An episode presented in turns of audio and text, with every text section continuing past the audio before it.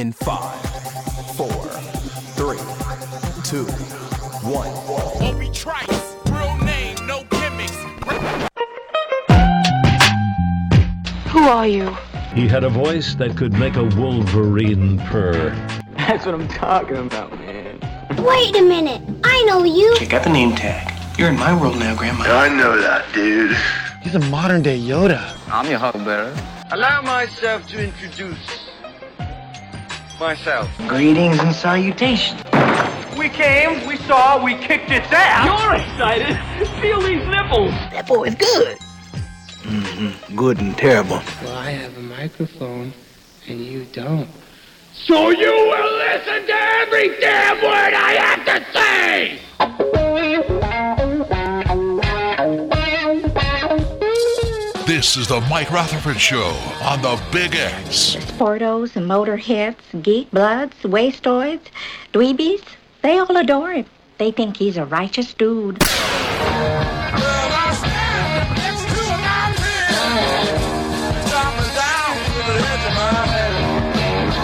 right. All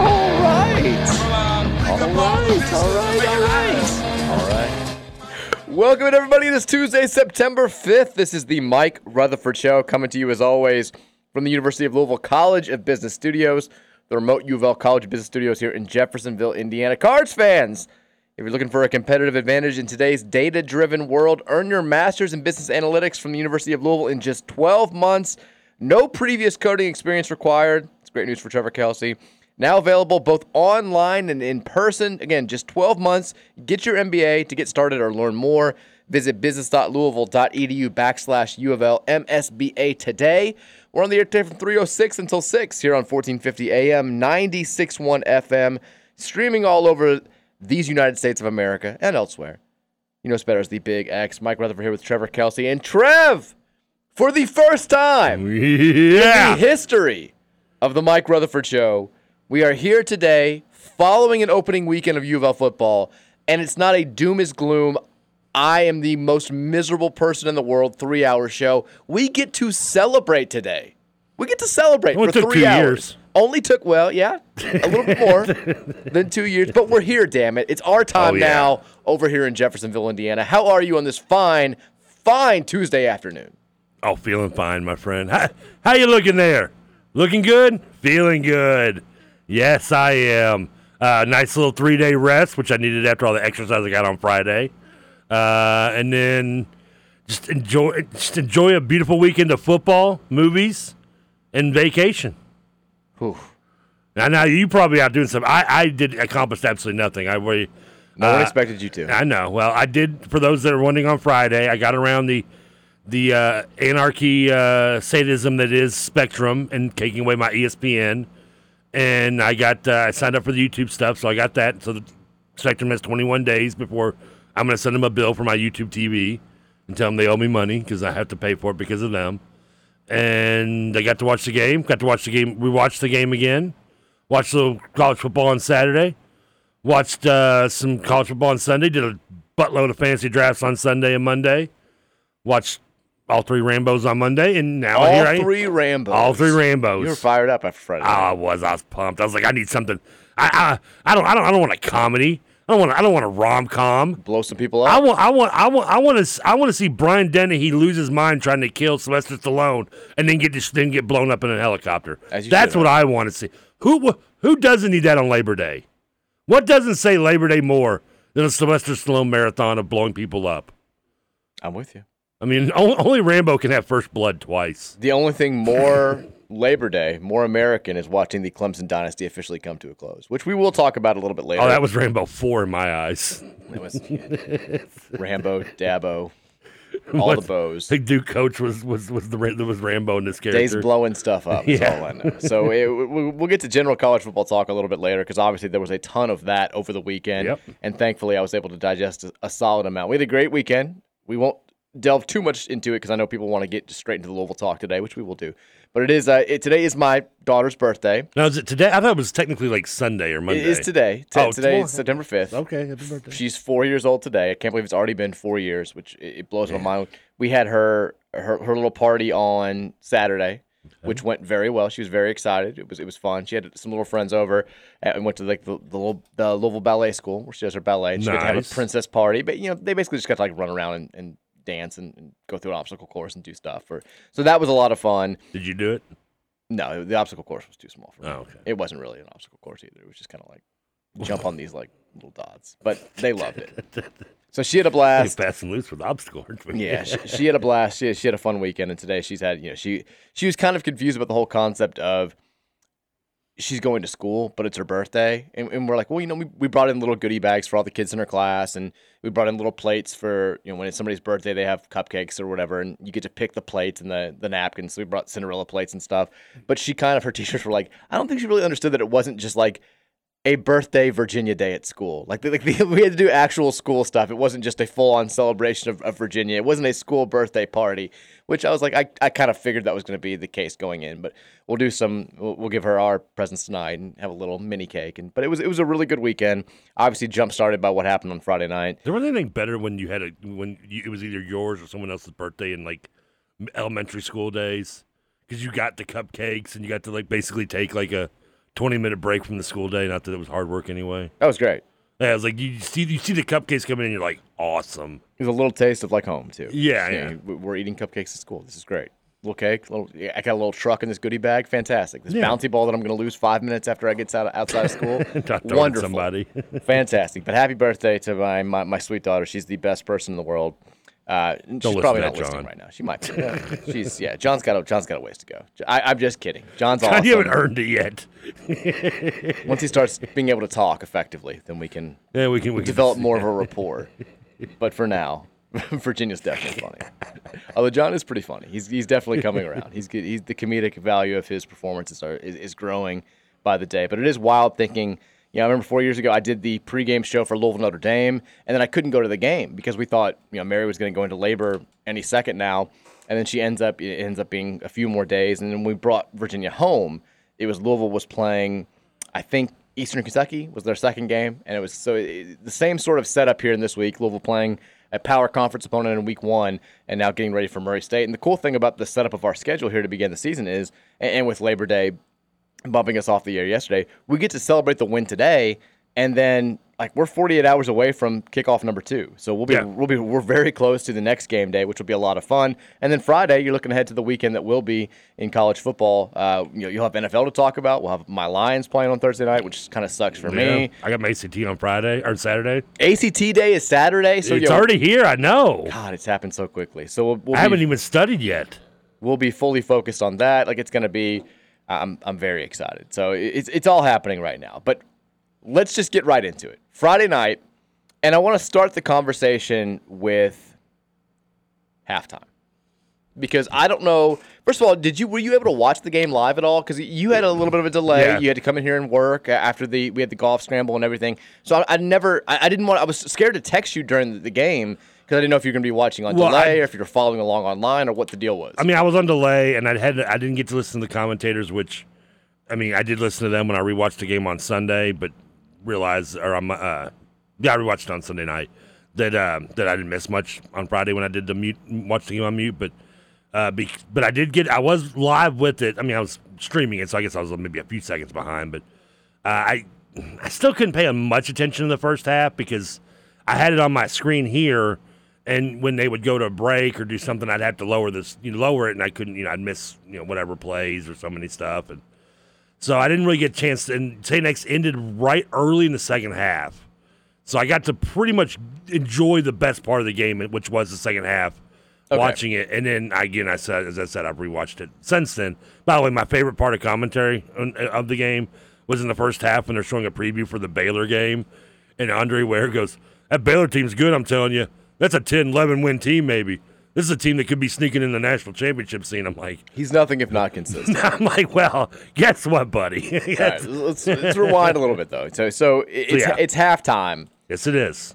The the main thought going through my mind, I'm thinking about today's show. I'm thinking about how I'm going to have to come in here and you thought the post Ole Miss show was depressing. You thought the post Syracuse show was depressing. At least those shows were about the actual performance. Were about us just not being ready to play against at first an opponent that we knew was superior, and then second an opponent that we thought was going to win, and just how this you know was was, different.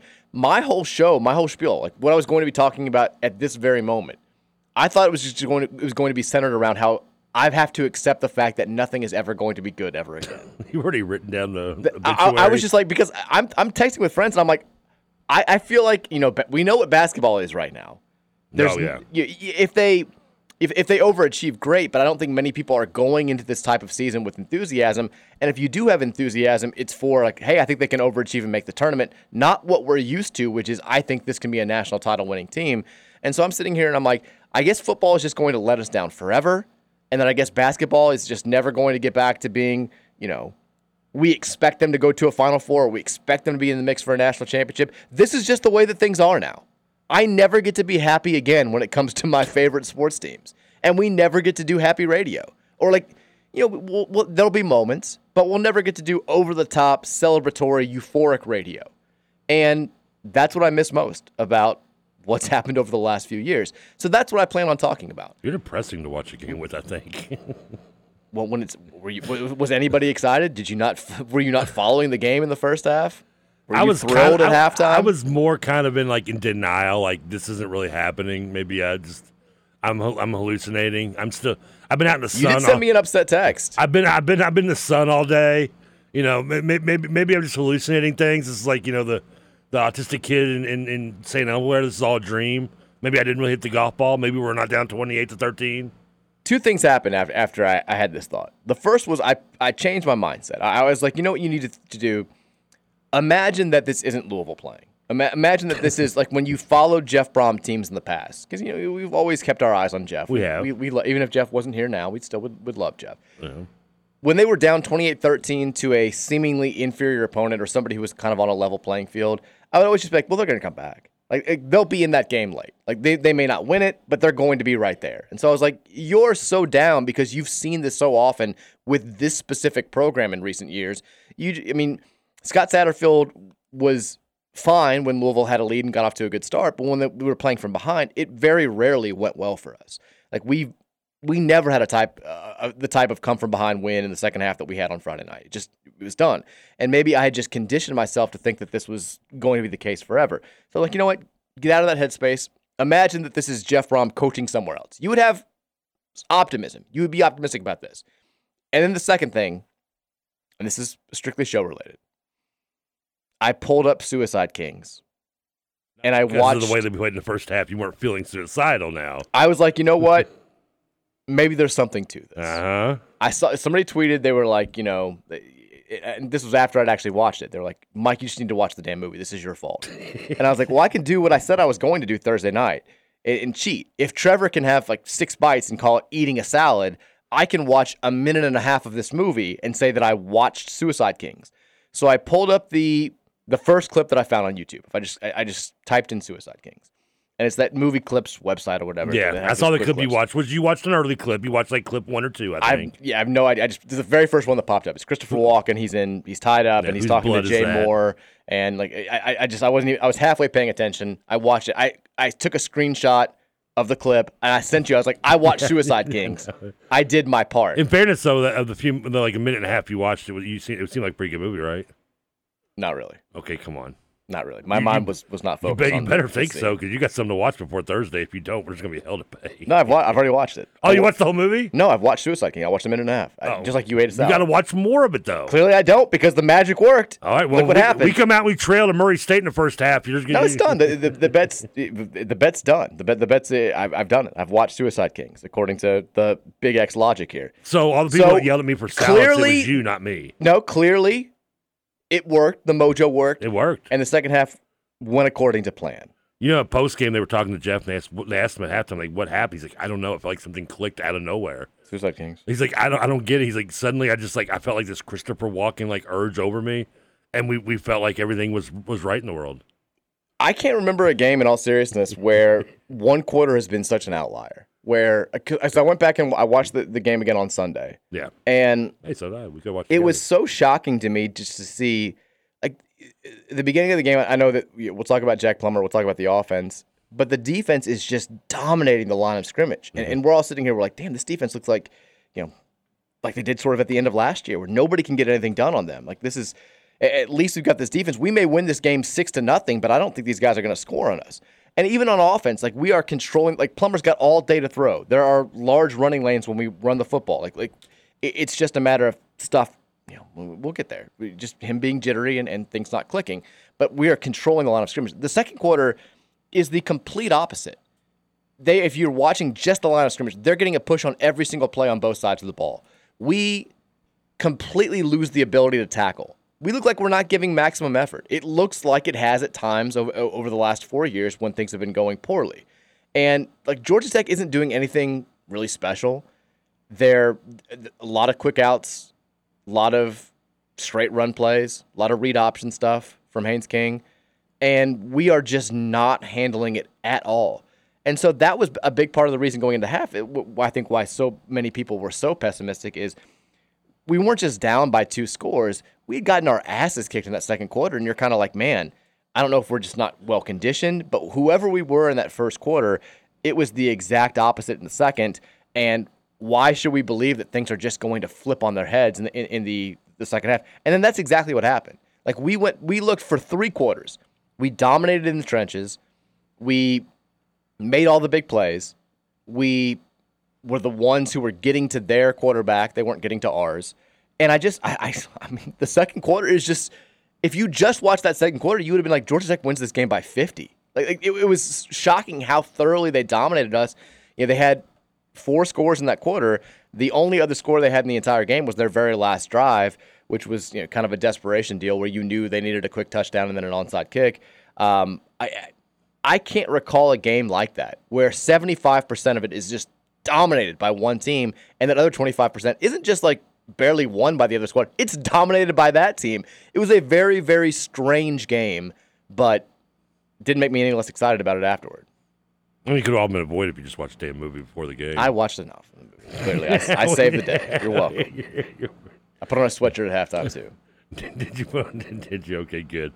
Um, I mean, it's and, and, maybe maybe I'm wrong because, like I said, I, I was kind of I didn't get to thoroughly watch the, the game the first half, and, and probably rightfully and luckily so for myself, as much as I wanted to. But I mean, when the, when the game starts, we uh, just go like to the beginning. I mean, we get the we get the pressure, we get the interception. I mean, you got like me, you got to be thinking this is just, I mean, uh, perfect, right? The stars yeah. are. Like, oh yeah. I mean, we're at the thirty. I talked about it on the show on Friday.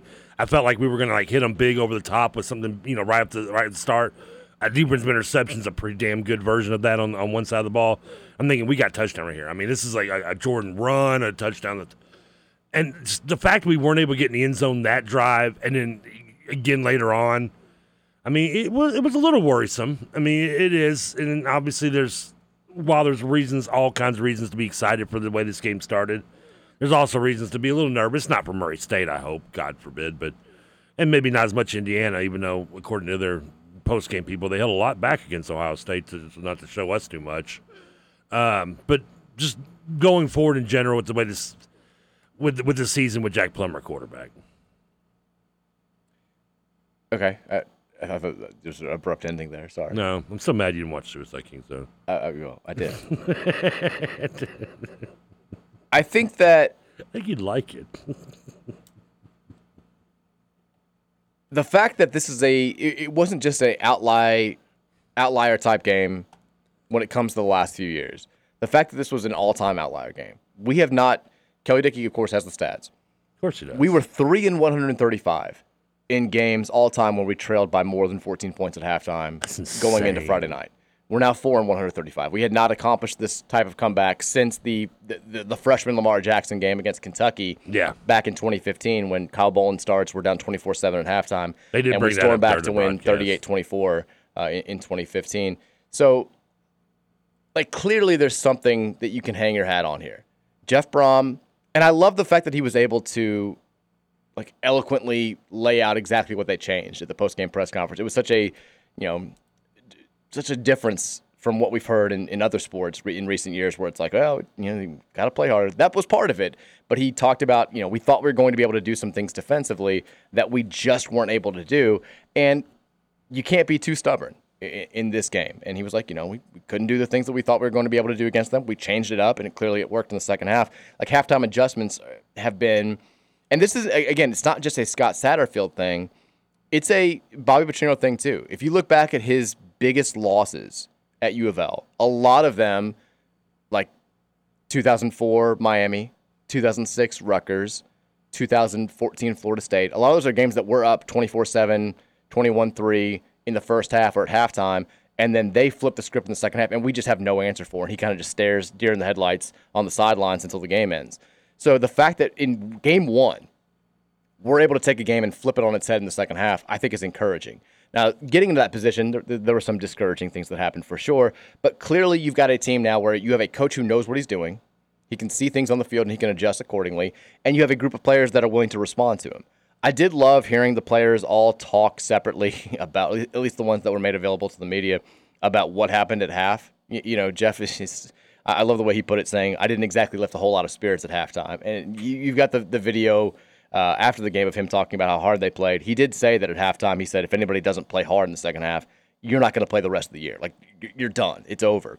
And I enjoyed, you had, I think it was Destel uh, after the game was with Jack Plummer at the in the media availability, and they asked, you know, what was said during half, and you can tell that Destel's about to answer the question honestly, and Jack Plummer's like shaking his head and muttering something like you.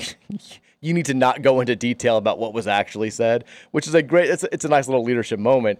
And so he goes at halftime. Jeff Brohm got us hyped, and then like he starts going into more. De- he's about to like lay it all out there, and Jack's like, no, no, no, no, we're, we're not. This is this is a generalities response here. And he goes, I ain't gonna lie, it was crazy. I felt like it felt like a dream. I felt like we were going to win regardless. And you know, Brohm clearly had some choice words, but again, it's one thing just to yell and scream with no purpose. Like anybody can do that. The dude from that uh, you know, the, the BS high school, Bishop Sycamore, he can do that. The the difference is there's nothing behind those words. You have to get players will only respond to that yelling and screaming and tearing down the walls if you have a message that resonates with them, if you have a message that that they can understand, and if they believe that if they listen to what you say and follow through on your plan, it's going to work. Clearly that happened here, and that's a very good sign for the future. I I mean, coming out and playing as hard as we did in the second half, seeing Jack Plummer show some leadership and, and really settling down, seeing them simplify the game plan, because that to me was the biggest thing. Was in, in the, at the start of the third quarter, it's not like Jack Plummer came out and was just like, let's let it rip, and was just hitting dudes in stride, 45 yards down the sidelines on every throw.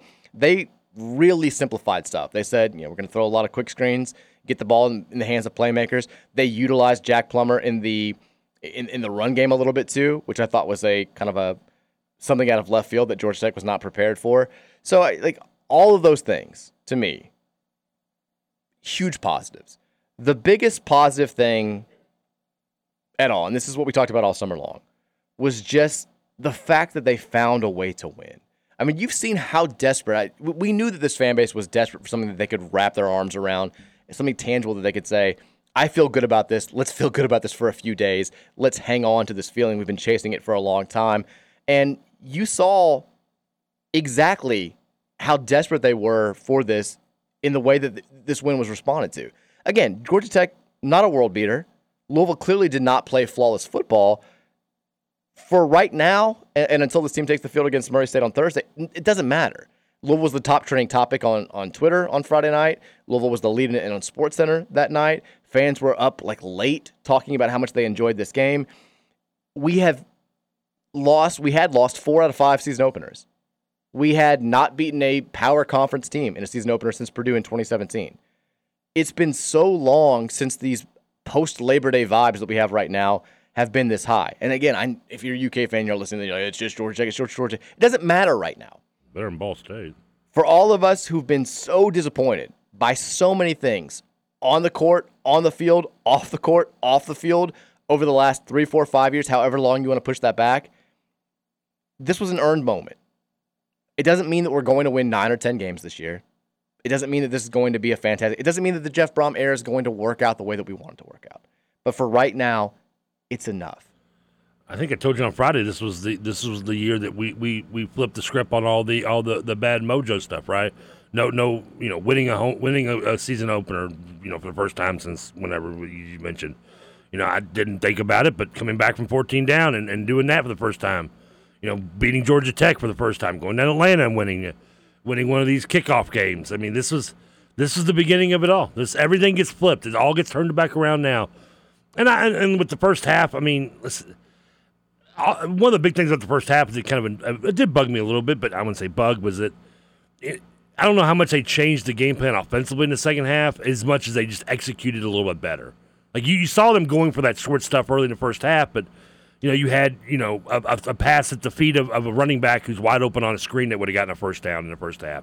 You've got you know a pass you know. A, a couple missed. I tell you what, a third hold, down hold wide open for, on, for, on for a just a second because I, I do want to. I think people want to hear us talk about Jack Plummer in the passing game, and I want to kind of start and, and, lay the table out before we really jump into that and how it flipped. So let's go ahead. Let's take our first break. All right. We want to hear from you guys on the Thornton text line, by the way, 502-414-1450. We get you guys mostly an hour number two. When we come back, I, I want to get to hear TK's thoughts on on Jack Plummer.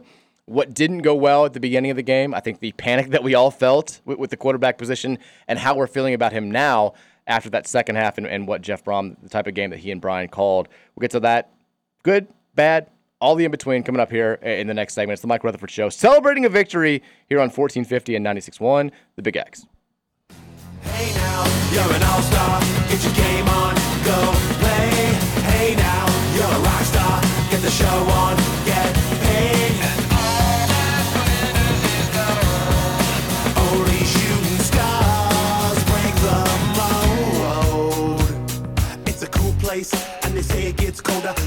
up now, wait till you get older. But the media men beg to differ. Judging by the hole in the satellite picture, the ice we skate is getting pretty thin. The water's getting warm.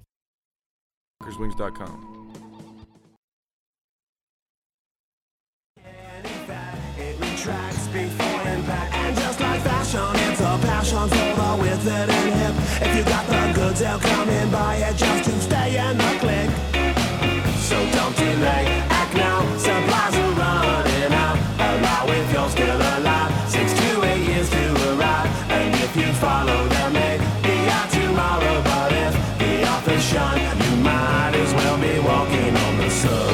sun. We're back in Mike Rutherford Show, Tuesday edition. Certainly very sad to hear Steve Harwell, the, the lead singer of Smash Mouth, passing away yesterday at the age of what, 56. I think 50, yeah, 56, 58 or somewhere around there. Yeah, very young. Regardless, we got him, and then we, of course, the, we, I think it was there's a Friday when we went off the air. We found out about Jimmy Buffett. I think I thought it was Saturday morning. Was it Saturday? Yeah. Well, so don't so. At least that's when I found out. Spoiler alert: We've got another Smash Mouth and some Jimmy Buffett today. Uh, deserved. Yeah, it's a, deserved honor here. I'm thinking Smash Mouth. I just can't help but think of the movie Rat Race. I don't think I've ever seen Rat Race. It's like a really, it's a, like a '90s ripoff of Mad Mad World, uh, which came out in the '70s, which was a pretty decent movie. But um, yeah, they're just like they're like trying to get like these, these normal people are racing to get like a million dollars from like this, as as uh, as a bunch of billionaires bet on to see who wins it, and they just end up somehow like coming up to the backstage on the stage with like Smash Mouth. And this like big concert. okay, interesting. on uh, a much more positive note, we have Cooey Lady Bobblehead's back. She's Yes. staring at me right now. She's she's back where she's supposed to be. She's winking. We got the win on the golf course, which means we got the win on the football field, and now we're going to keep winning. Uh, before we went to break, we were starting to talk about Jack Plummer. I, I think we need to get into it. So, I think there was a show. I think you were gone. It was one of the days I had Keith in here, and it was the. I think I, we had the conversation. I was like, my primary concern. This is when we were just like loading up on trans. This is the heat of the we're loading up on transfers. May have been back in like May or June. I was like, my primary concern is what if we get to the actual season and we look at quarterback and it's Plummer's the guy and we're like, this guy's just he's just not good enough. And in the first half of Friday night's game, it felt like that problem was being realized. Like that that that that it, worry was coming to fruition. The more that the the game went on, the less it seemed like he was the guy, not just for that game, but for the rest of the season. In the first half, where was Trevor Kelsey on on Jack Plummer? What was your concern level watching this guy play quarterback? The, it was as much like I mean, I, I guess I guess I kept the thing that kept my sanity was telling myself this is maybe hopefully a one year, just kind of one year holdover. Like the, the Justin Burke kept coming to my mind. Like you know, this is kind of our you know our our, our kind of our, glue guy to hold us over until we maybe bring in the the Well, that's not a that comforting thought for, for I know it's not. that's not what I wanted to hear. Now, in fairness, though, as, as much as you can be mad at Plummer, like I just I kept hoping that it was more just jitters than anything. Like just you know getting the nerves out. But I mean, when it was all said and done, the smoke cleared despite the wind. I'm thinking to myself, and we talked about this on Friday. Like I was texting you a little bit that. Like I just, I, I have this bad feeling he's going to cost us one game we're not supposed to lose at some point. I can season. see that. And it was almost Friday, really. I mean, I don't, I wouldn't say he would have cost us the game, but because the defense, I mean, obviously, you know, led to two long touchdowns, some bad angles on tackling, which were fixed in the second half, was a big thing. But you know, I, I could just see us being in a game, i.e., Virginia Tech, or you know, not maybe at Miami, but one, a home, maybe even a home game that we're not supposed to lose. That he just really struggles in accuracy wise, and we it, it costs us. I, I just have a bad feeling it's going to happen. I, I think the reason why I was so worried in the first half on Friday was you, you bring this guy in. He had fine numbers at Cal. Yeah. He got benched a couple of times at Purdue. And so you're like, you know, he wasn't one of the bigger names eh, In fairness, available in the transfer portal, the quarterback. He got benched for Aidan O'Connell, who's now maybe supposed to be the best quarterback in, in, in NFC West. Right, but So- know, still got benched He got benched yes. twice. So by by his new head coach again. So you you're like, okay, like like this this can work, but it's not like we went out and landed one of the five or six most highly touted quarterbacks in the transfer portal. No. But the big thing that you told yourself, or at least the big thing that I told myself, was he's got familiarity with Jeff Brohm's offense. And we all know like, with Brohm, it's a lot like Petrino, where the Petrino guys would always say, you don't have to be the best quarterback in the world. I mean, look at the numbers Brian put up. Good. He's guy, guy sucks. Hey, don't touch the announcers. They were just joking. I love it, Brian. He's a But, legend. You know, they would say, you know, you don't have to be the greatest quarterback in the world, but if you understand the offense, you know where the ball's supposed to be and when it's supposed to be there, and you can do that simple thing accurately, you're going to put up monster numbers. And so that's what you had with Jack Plummer. We thought we'd gone out and we gotten the weapons that he needed to surround himself with. We knew we had the good running backs. And we're like, if he just can make quick decisions, make accurate decisions, and get the ball there quickly and accurately, we're going to be fine. Things are going to go well. And that was the, the big problem in the first half. It wasn't that he was, you know, under a ton of pressure like he was at Cal, or that he was throwing into double coverage or misfiring on open guys downfield. It was that he had guys wide open on these simple routes and he just wasn't seeing them. And then when he was seeing them, he was seeing them a second or two too late. And that was, I mean, No, we're wide open. Some were, but they were still bad throws. oh, there was, yeah, but there were some times there where was he one had, going across the middle where he throws it in front of him. The guy's getting 20 yards. He throws it behind him and get an incomplete pass. There were there were several like that, and there were more where he had guys in the flats or he had guys on crossing Oh, routes yeah. with no one around him and just didn't see them. Yeah. and instead took a shot, you know, fifteen or twenty yards downfield. I mean, the the third throw, the first throw in the end zone on the first drive, he's got a, a, guy underneath. I think it was Coleman, wide open with nobody around him. If he just makes this simple little pitch and catch, it's a touchdown. And says he he goes for the end zone with Callaway, and it, doesn't work out well. Like that was super concerning. The fact that he didn't seem like he had a, the, the grasp of the offense. Now, after the game, Jeff Brohm said it, it- was simply. I, I mean, jitters. I, it makes it seem like he was just scared. I think it was more. He says he gets too revved up. Like he, he's a guy who practices well because he plays free and loose, and he he has this grasp. But he's a guy who wants to win so badly, who cares so much about his teammates, and who knows. Like this is his last year of college football. This is the last chance he has to make a big name for himself, and he got himself so worked up that his mind was just you know it, it wasn't. He, he- his mind and his body weren't working well together. And I think we saw what he was capable of in the second half. He settled down. They simplified things, and then when he was settled in, he started making some of the throws that we were expecting him to throw.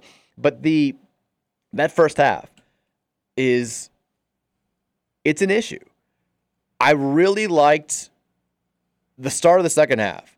They run the reverse and they let Plummer get out there and throw a block. It wasn't a great block. I know the announcers were making a big deal about it because anytime a a quarterback comes near a defensive player on a reverse or something, they're like, "Look at this block." I'm like, "Well, it was 17 yards away from the play and he barely touched him, but okay." But you know what? It, it, it reminded me of. I don't know if this is a very niche U of L football fan thing.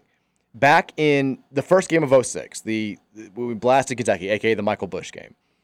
Brian was coming off of, uh, of a bad injury that, that ended his 2005 season. I mean, Hunter Hunter Cantwell takes over. We go to the Gator Bowl. Hunter almost dies, but you know Hunter plays I think the last three games for us.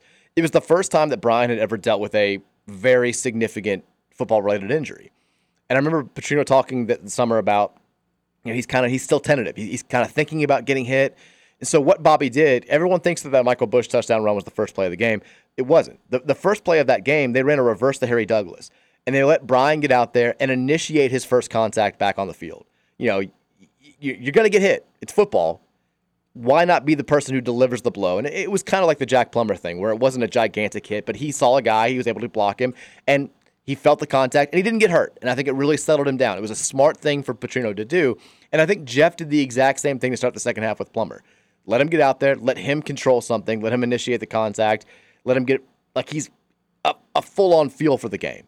And they ran a couple of design runs with him too that I think helped. And, and Plummer, look, his desire to win was on full display on those runs. He wasn't sliding anywhere. Like he he was taking contact, he was diving forward, he was going for every extra yard that he could get. And I think they did a real smart thing too, where it was just like, let's throw these quick outs to J- Jamari Thrash. Let's let you see with your own eyes what these guys are capable of doing if you just do the simple thing. Kevin Coleman, one on one with a guy, beats him to the goal line. Jamari Thrash making dudes miss. At one point in time, I think that Plummer had like 165 yards of passing, and 125 of those yards were yards after the catch. Like that's what this offense is capable of. We, I mean, I think we thought that we had a stable of dudes.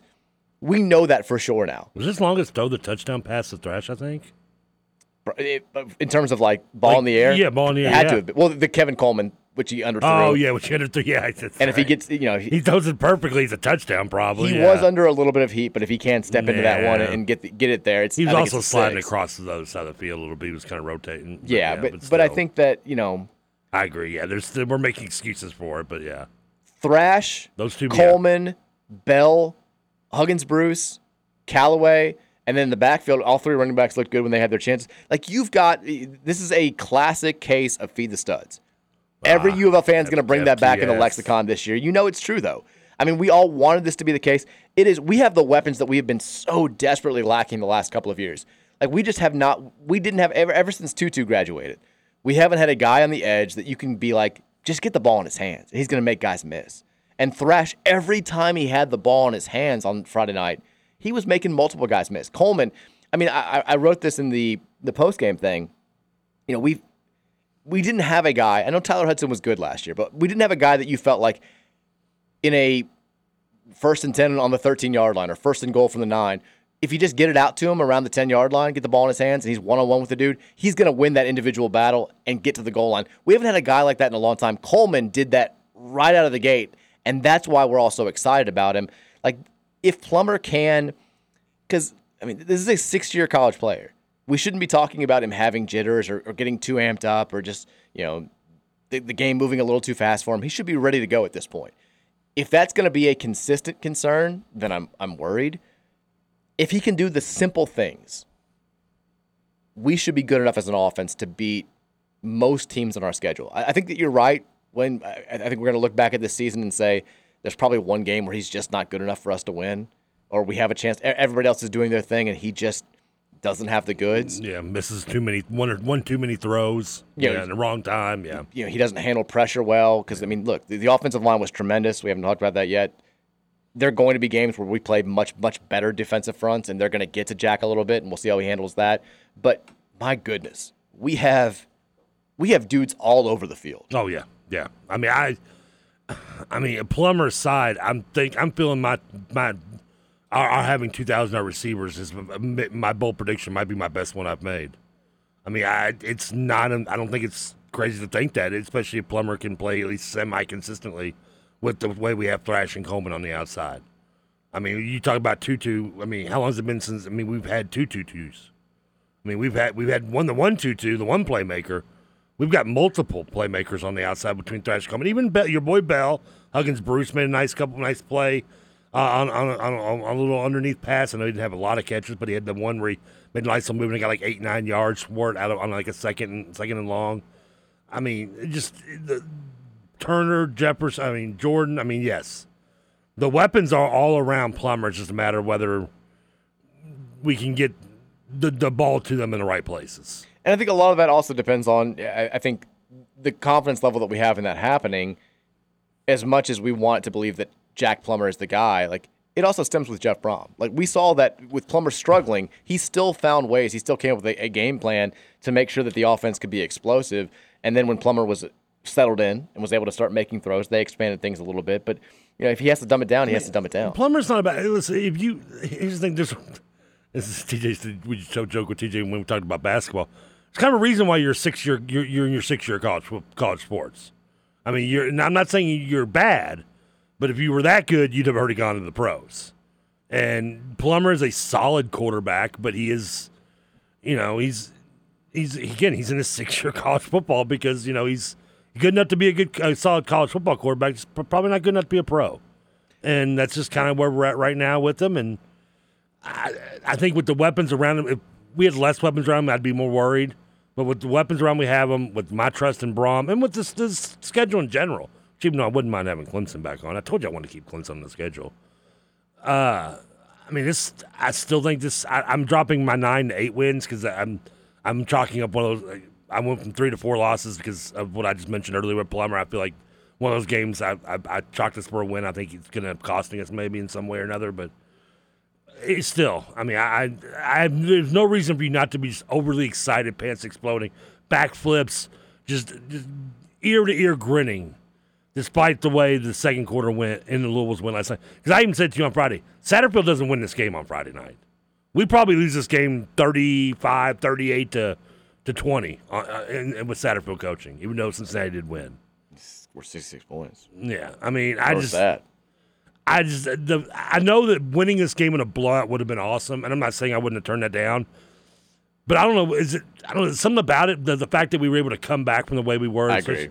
That it made it almost It feel even more special. Yeah. it- you know, we had this, like I said at, at the onset, we had this here we go again mentality. And how many times, every time in the last like four or five years, again, whether we're talking men's basketball or football, when we've had that here we go again feeling, it's wound up being a here we go again type situation we've, we, you and I have had to come in here, swallow it, and be like, here, let's read angry texts and let's rant and rave about how, and we had it again.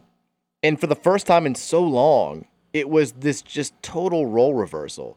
Like I almost, I, I'm with you. Would I feel more confident about the rest of the season if we had blasted Georgia Tech? Sure, but the win almost felt better Friday night because of the way in which it, Yeah. it unfolded, and it was almost like we needed this. Just Now we get to blow up Murray State. Hopefully. Though. yeah, we, we should. Yeah. We, will talk more about that. We have. I know. I'm just, I'm just saying we we we, we need that. But like we needed this, I, I think, being brought to the edge, being brought to the precipice of disaster again, and then to be pulled back in to just feel like this is going to be okay. This is going to be good. The the other thing about the offense, the offensive line deserves more than just a throwaway comment. For only the third time since 1980 that a Louisville offensive line has not allowed a tackle for a loss in a game. That's insane. You've got the play, the, the Jawhar Jordan, the late touchdown. On that play, Eric Miller, the, the transfer from uh, from Purdue, who did really well at, at tackle, played really well. He and, and Willie Tyler both manning the, being the bookends of that offensive line were, were great. Miller takes out like three guys in that play. If you watch, like he, drills the first dude, knocks him back, gets like a second guy, and like basically runs those two guys into a third man. It's a hell of a individual effort. Like he was terrific. If there are, It was huge for my fantasy football team too. By the way, if I've got, I started Jordan. I needed that touchdown run. I was like, yeah, you want to give me six points, like 15, right, like that. if I have three concerns outside of, of Jack Plummer's play early on for this game, one of them is as good as the offensive line was, we only played five guys. We had no substitutions. I know Jeff talked about he wanted they were hoping they could run more guys in and out of there. We know that dudes get dinged up in the trenches every year on pretty much every team. Like we're going to have at least a few games. Where, like best case scenarios, you have an offensive lineman or two miss one or two games, right? Worst case scenarios, you have multiple guys out for the year at some point. So the fact that we didn't have that much confidence in any of our backups is a, a little concerning to me. But man, that starting five was so good all night long. Yeah. Two, the tight ends. We had, you know, Jeff Brohm loves utilizing tight ends. We had no tight ends make a catch. Now we should have had. Um, We didn't even target it, did we? well, we had uh, what's his name wide open in the end zone. Oh yeah, yeah, yeah. That's uh, yeah. That was. I think that was the only close thing to a tight end target we saw all night, right? Uh, now Nate Kurisky uh, was wide open, and the, the official basically was playing defense on him, but still. I know that was kind of that was kind of weird though, like the way the, the, the You could tell like, everyone was like, "What's Jack Plump waiting?" I was like, "I think he's waiting for the referee to get out of the way." But then the, the, the worst part about it was it was like another player in the game where if he'd thrown it like a little bit more to the right, the referee wouldn't have been a matter. Right, he, he right. threw it kind of towards the ref, and when he turned around, he hit the ref, and yeah. Now, so so you had no catches for tight ends, Okay. and Nate Kurisky and Josh Lifson were the ones who played the most snaps. Gatewood and Jamari Johnson. I, I don't know if Gatewood ended up getting in not that I an offensive noticed. play, but Pro Football Focus, you know, they grade out every single player, and and they do have these grades. The two lowest graded players on either side of the ball for Louisville, the lowest graded was uh, Kurisky, the second lowest graded was Lifson. Like they did not have great blocking games.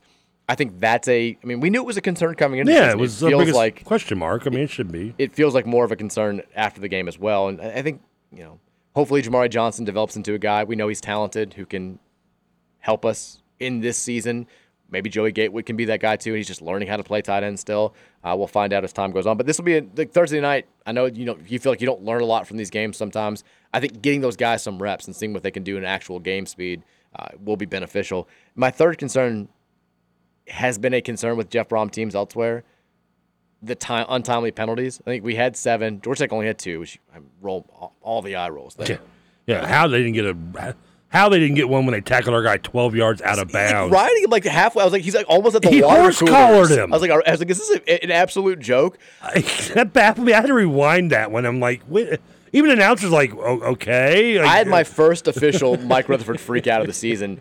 Um, Like that, I was pissed off about that. But then I think it was either the next play or two plays later when we had the the, the ball to thrash in the, in the left corner, and they just like pulled him down. And I thought for a second they, They were- weren't going to throw. yeah. Like there were no flags in view, and Thrash has his arms up. Like I like squealed. The kids are like asleep. I almost had to go for a drive. I was like, I, I was like, I, I'm gonna have to leave. They don't throw a flag here. I'm leaving the house. I can't take this. I didn't think they were going to throw it. I either. didn't either. I was dying. You, can see it in the replay. He grabs his arm and like pulls. I'm like, what I do? I was so upset in that oh, moment. oh yeah, but when the guy threw the fake slides and we we we come near his face mask on a on a tackle, our guy gets thrown out of the. I do want to talk about that too. I know, 'Cause I that know. was no. But the penalties were. There were a couple that were legitimate and they came at very, very bad times. That needs to get cleaned up. The, I mean, let's talk about the Ben Perry ejection because, first of all, we get so excited. You know, we spent all Friday talking about we've been waiting, counting down the months and the weeks and the days and the hours until football. The seemingly endless offseason has finally come to a close, and then you get like five minutes of action and then 15 minutes of del- uh, of, of reviews. I'm like, I have friends that are like they love Louisville, but they're they like don't like college football that much. And in our text group, they're like, "This is they're like every year I get excited for this, and every year I'm quickly reminded about why I don't like this sport at all. This is so annoying." What game was that last year that that happened to us? Every for? game. No, there was, there was one game where, like, the second play of the game, our star linebacker got thrown out. Uh, I was thinking C.J. Avery is the one who It's got happened, yeah, tossed. it's, I feel like it's happened a few times. But so they have the review. The first play was a, ridiculous review. Nothing Yeah. happens.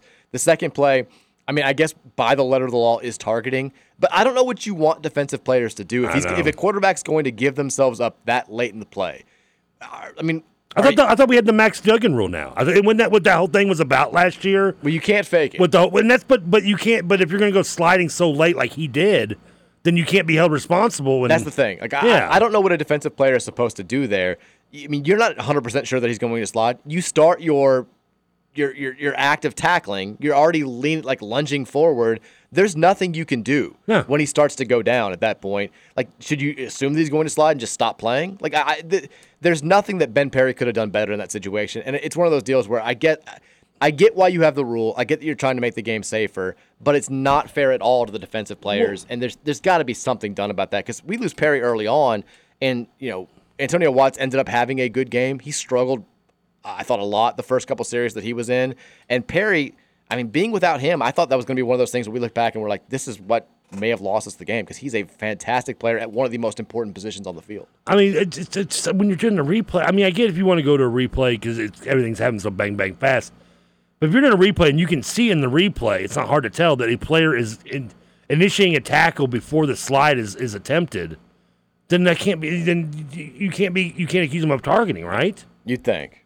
And it was and it was obvious he was in the process of ju- diving towards the man before he started going down. I do think there should be a rule like that where if you can review and see that he started his act of tackling Before, before the, the yeah. the, the slide was initiated. I mean, then it's- the rule then it shouldn't. Have, and, and that's not just for slides. Like I feel like there are times where we, I've seen times in, in recent games. I think we've had, even had a guy that, where this has happened, where a guy has started to go tackle a player, and a receiver has like jumped forward for the first down marker, or just like been tripped up and gone down, and there's helmet to helmet contact because of that, or shoulder to helmet contact, and like that's. I, mean, I feel like that shouldn't be targeting either. You're not you're not headhunting, which is what they're trying to outlaw with this rule. I mean, it just I felt terrible for Ben. I know he was he was clearly upset. I did like I do like the fact now that they haven't forced players to leave the sidelines, which always felt like such an unnecessary. Dip. They're getting like oh, police Oh, escorts back into the locker room. It's like because he like tackled somebody in the head, he's going to like he's got a knife. He's he's going after the whole like. What do you think they're we don't going want to disgr- do? we don't want a disgruntled player running on the court. I mean, It just I mean. it always seems like why can't they just watch the game on the sidelines? I did like seeing Ben Perry. He was still very into the game. He was very um, he he was going nuts on a couple of the late plays. You saw him on the sidelines. Like that was very cool to see. I like how they didn't go to one more replay the rest of the game on a quarterback hit, and every time the quarterback got hit on a scramble, the announcer was like, "Well, he wasn't he wasn't in diving motion yet." Like, are you just trying to defend the refs over here or something as best you can? There also was a pretty textbook targeting hit on Jack Plummer. Oh, that yeah. did not get called. Yeah. of course it didn't. But that that was annoying. I mean, the- refs. We can talk more about the refs a little bit later because they. If you're not going to call him, I say let it let it go and not call him. If you're going to call one, I mean, just just if you're going to make me suffer through Call it. the obvious one if you're going to Yeah. call any of them. All right, Thornton's text line's 502 414 1450. I can see you guys have already loaded it up. We want to get to your thoughts on, on this game. Eh, you know, we're, we're nitpicking here, and that there are certainly, you don't have to really nitpick when it's a, you know, a, a game where that many mistakes were made. That were a- solid amount of mistakes. I mean, Jeff Brohm almost seemed he wasn't disappointed, but he certainly every time that he talked to the media, whether it was immediately after the game or post game press conference, he certainly made it a point to say that like we weren't good enough in this game. Like I- I'm disappointed by so- some things that we have to get cleaned up, which made me happy. Like like if you're just going to be overly enthusiastic just because you got this first one out of the way and it was all the nerves about coming back to Louisville and all this stuff, that's one thing. But he has higher aspirations. I like the fact that he was not willing to to run from the fact that like Louisville could have easily lost this game. There, there were a number of times where you know we were we were right there on the brink of having what would have been a total gut punch season opening loss to Georgia Tech.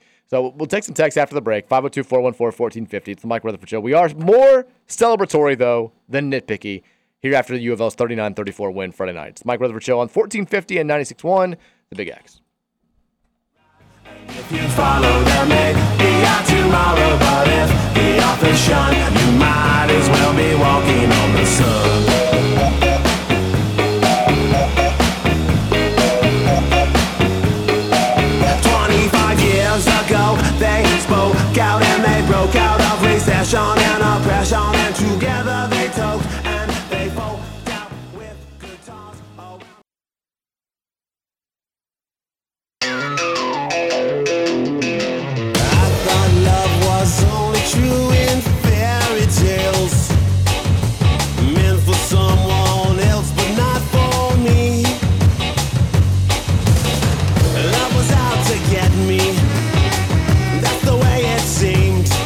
Back in.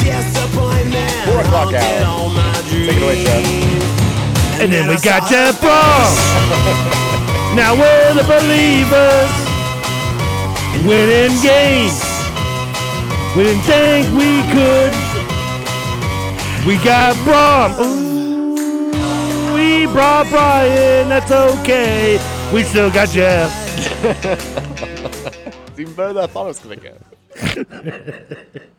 Four I o'clock better on hour. a plan. Mike Rutherford Show, Tuesday edition, celebrating Friday night's win over Georgia Tech in the Aflac kickoff game down there. In, Did you get the Aflac trivia question right? What was the What was the question? Uh, can you name the only five schools that don't you have university in their name? Oh God, Five division, I guess football programs, assuming because there was there was like I was like, I don't want to play right now. We got too much to talk about. It's Georgia Tech, Boston College, Air Force, Army, and Navy. Yeah. I don't know why I haven't memorized after watching it Well done. two times. This weekend, though, not just about U of L football. A pretty monster weekend across the board for for Cardinal teams. Uh, football day takes down Georgia Tech. Volleyball won the Missouri Invitational. They swept Missouri in their last match to take the, the damn thing home. Field hockey takes out another top 10 team in Princeton and then beat Penn on Sunday. Men's soccer wins at UNC Greensboro. Volleyball, uh, again, three matches in three days. Women's soccer gets their first win. They beat Central Michigan 3 0. No losses across the board, no ties. Every U of L team that competed over the weekend on Labor Day weekend came out victorious. We've got volleyball now up to number two in the country as they get ready for a big week. They'll play at Dayton tomorrow, and then uh, a nationally televised match at home against Penn State on Sunday. Men's soccer still unbeaten, number 13. They've got a big one tonight. If you are looking for something to do, you've got the sports thirst tonight at 8 o'clock out there at Lynn Stadium. U of L soccer hosting Kentucky, who is the preseason number two team in the country. I think they've been beaten already once, so they've dropped a little bit. They're still a top 10 team. That's going to be an 8 o'clock kickoff. If you can't make it out there, it will be televised on the ACC network tonight. Field hockey's up to number five in the country. Hope YouTube TV gets ACC network. Hope it, hope it does. I don't want to call out the field hockey pollsters, but somehow U of L field hockey is 4 0, number five in the country. And then Northwestern, who they beat at Northwestern, is number three. That doesn't make any sense. What are we doing here? I'm calling out the field hockey coaches who vote. You all are ridiculous. Suck it. Come on, field hockey. Get it together, man. But again, U of L sports across the board, big time weekend, and then a very exciting start to the week tonight. It's all coming together. With U of L men's soccer hosting UK. I think we've lost them like two or three years in a row. Um, UK men's soccer is basically ever since Ken Lolla hung it up, UK has moved ahead of Louisville in the local men's soccer Yes, hierarchy. But that was before Friday when everything was turned around. And I think that, you know, tonight is a nice little night to, to shake that up a bit and, and get going. So we're excited about that. Obviously, we've been talking mostly about the U of L football game on Friday night. I've got one last thought before we turn it over the text line. The three biggest plays of the game Friday night, I think the first two are obvious.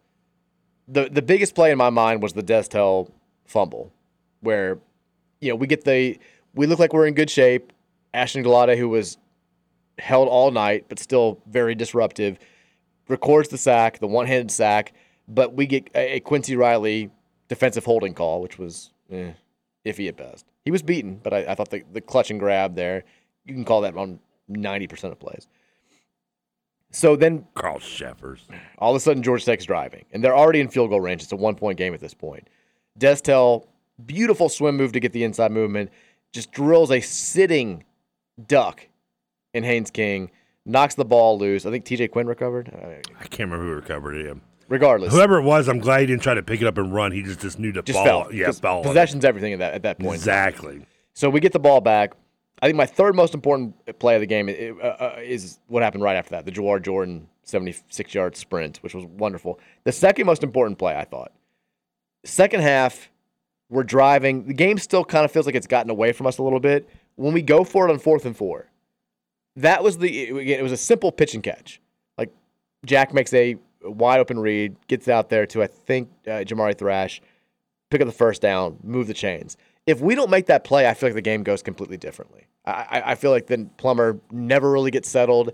Uh, the offense continues to be be flustered. Like that was a huge moment in that game. We went for it on fourth down. We had to get points in that on that drive.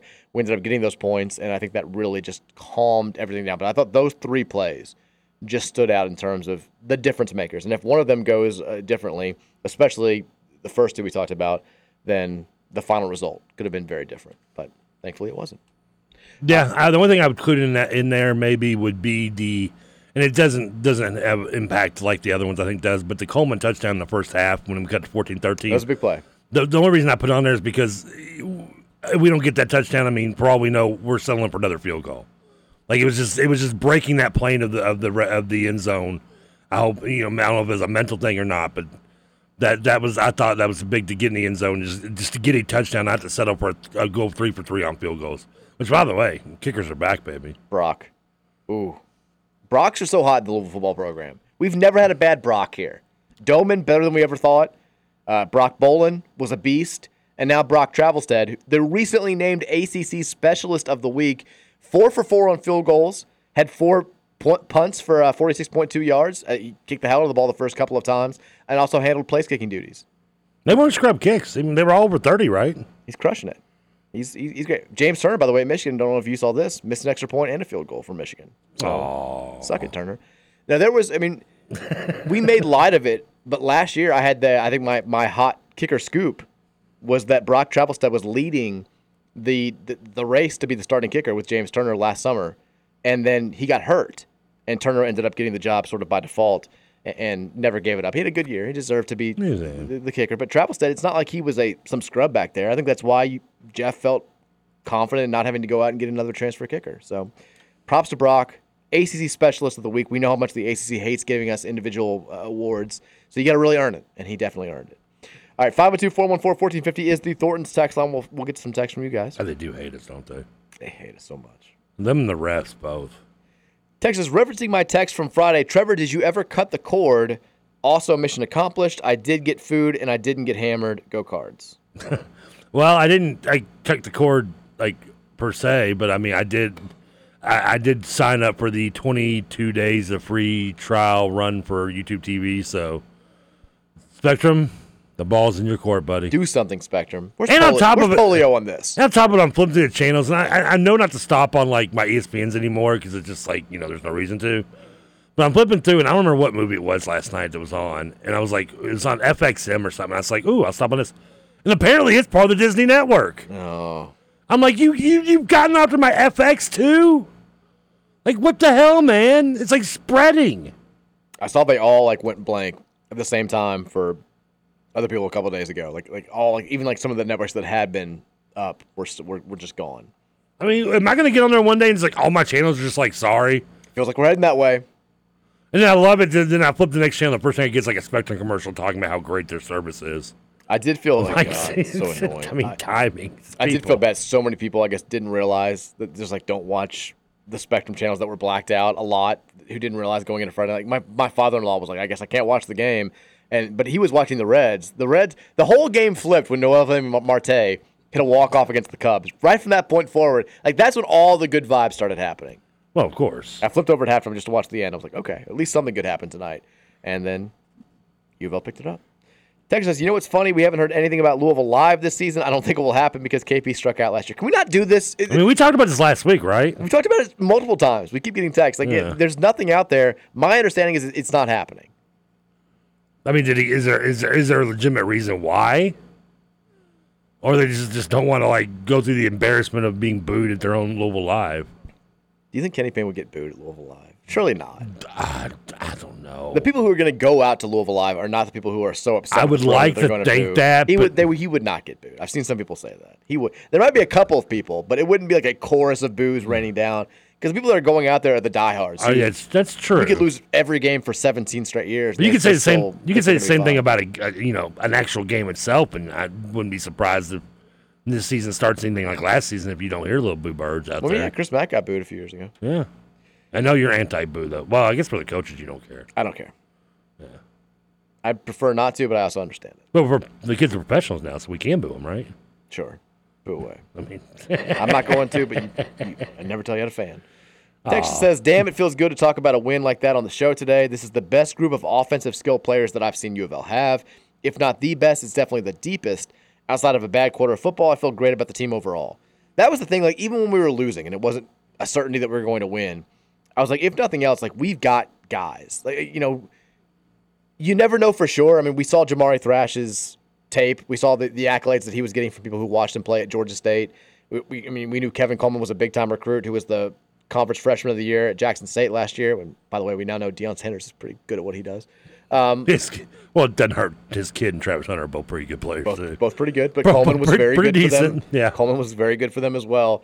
And you know, it's one thing to hear about it; to actually see it on the field on on Friday was it was eye opening. And Chris Bell, Yeah. I mean, they were raving about him on the broadcast, deservedly so. We know Ahmari Huggins-Bruce can play.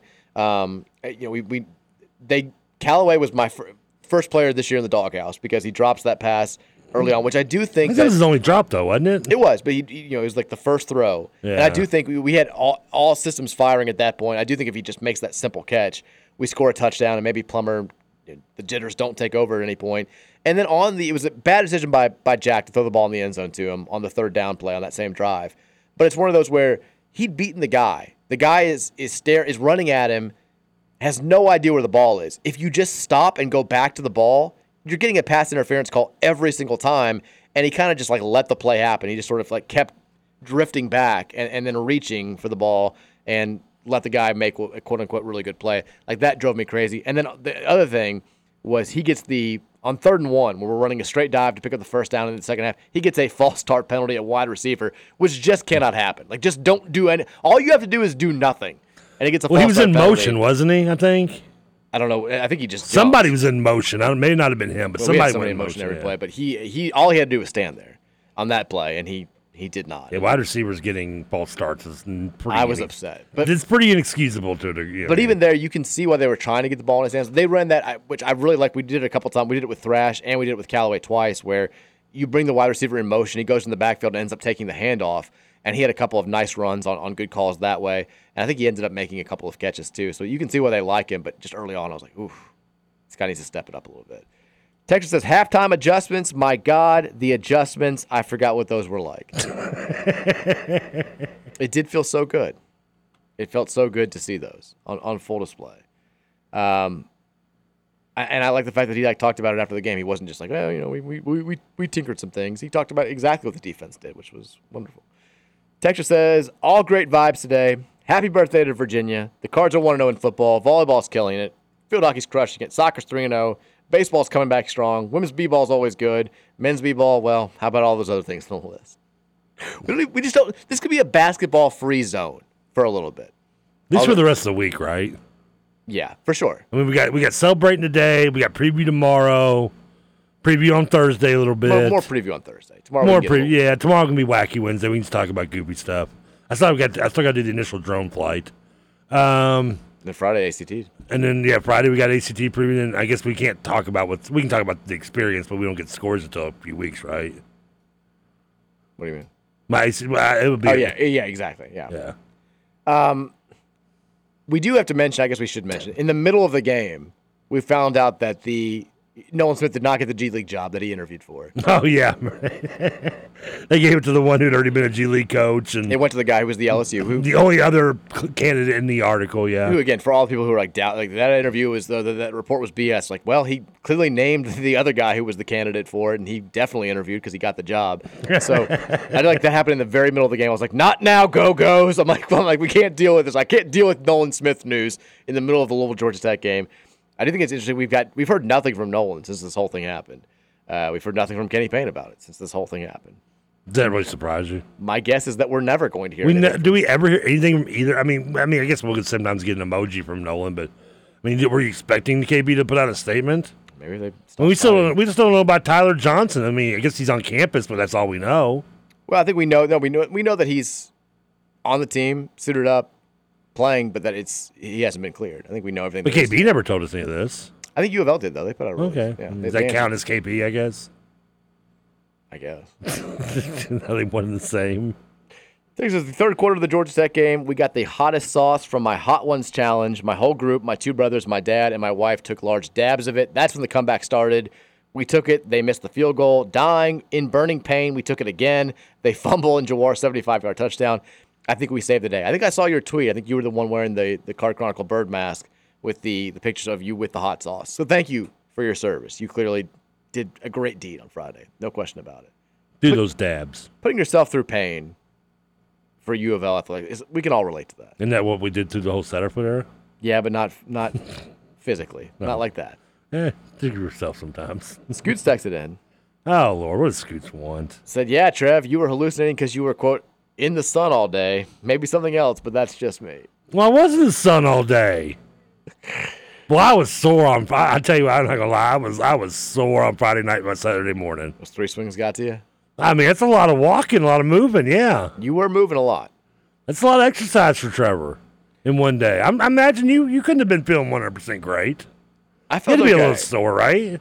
I mean, I, no, not sore really. I, I mean, I had just fatigue from like, all the other stuff. Uh, But well, me just being in the sun, being out and outside, being out. I mean, I was outside for like 12 hours. I mean, I was I was a little sun worn out. I hear you. I, I was tired.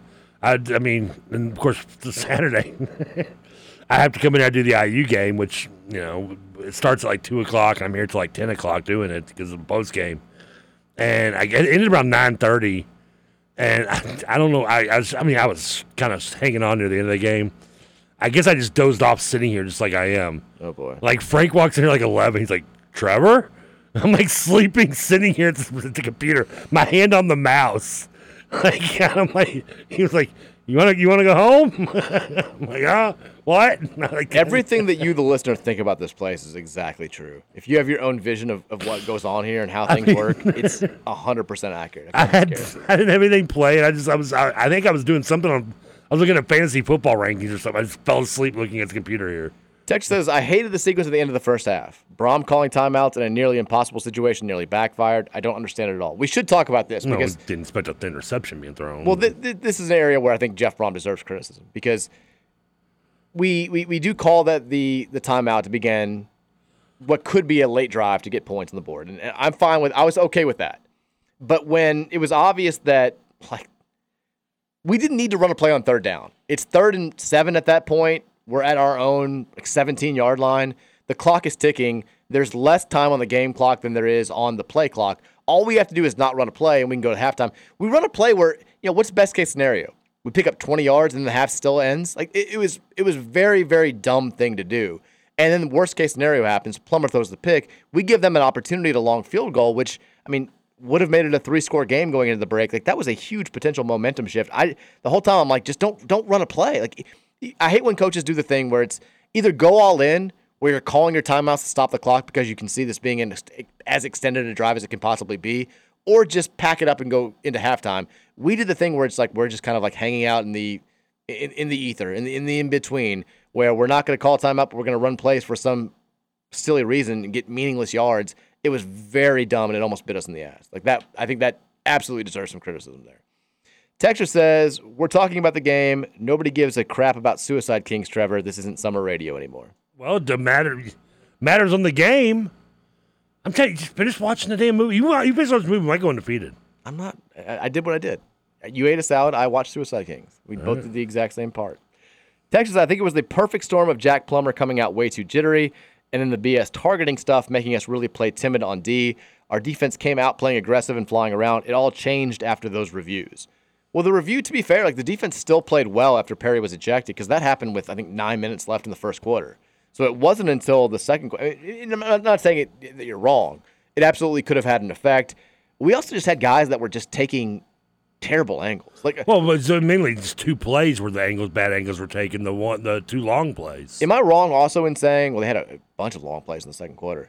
Am I am I wrong in saying that like there were a couple of times where not only and he played well when he when he was playing well he played really well, but Josh Minkins there were a couple of times where he not only took bad angles but then he was like jogging and I, it, was, it got to a point where I was I was like is he hurt and we just don't know about it.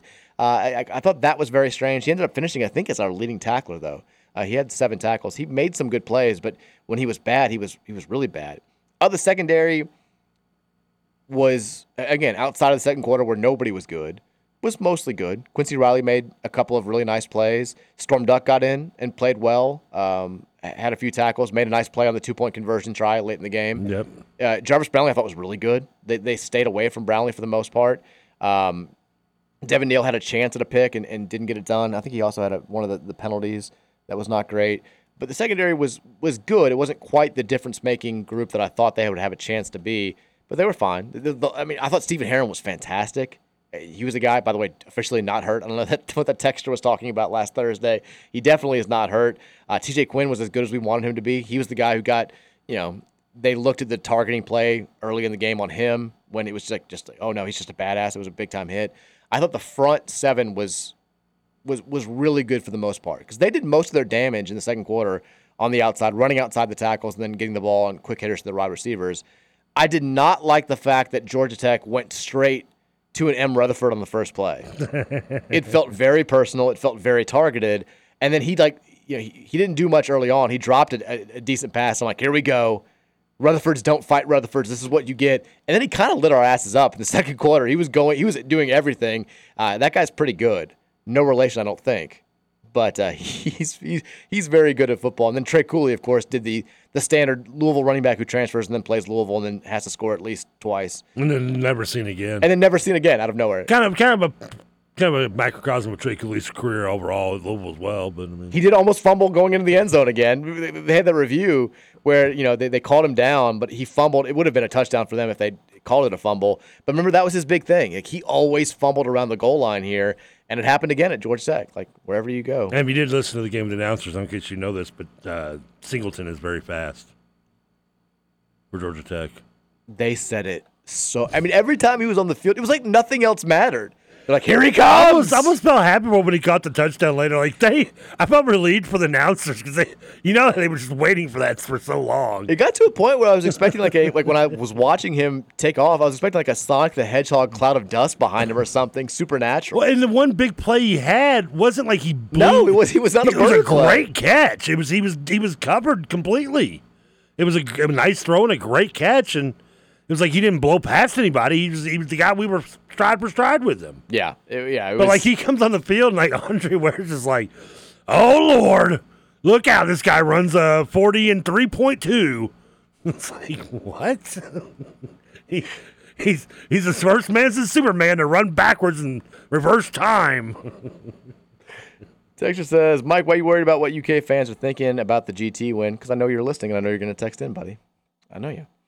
I was, just- more worried about if we'd lost the game. UK, my UK fans. That's what I was worried. about. The No, they close were- win, I could give two bleeps about what they think. Ex- They were very vocal at halftime. I saw that. I was- Oh, I- yeah. I, was like, I can't deal with this again. We lose the game. That would have been like now with the win. I had most of them were call, I, the most of mine would call me. I'd be like, yeah, you know, a little sloppy, but you got the win, right? Good. I mean, they were like, good win, you know. But if it had been lost, I would never heard the end of it. Texas I've switched to your show for the 3 to 6 time frame. Thank you. Uh, I love 93.9, but I can't. Okay, we won't need to say that. Love your show, Mike. Wish you were still on 93. Well, no, I'm not. We're on the Big X. You don't want that because I wouldn't be over there. Then we wouldn't have Trevor. Although now, I mean, with Sweeney not being gone, you could go over there. I probably could, yeah. Has Patrick He's started loving the doing his Pacers stuff over there. at 680? Um, I don't know. I What, mean, if, what if we just sent him over there as a spy? it's like Maven secretly puts mayonnaise in his coffee, just like Will Levis. he's bananas vertically, horizontally.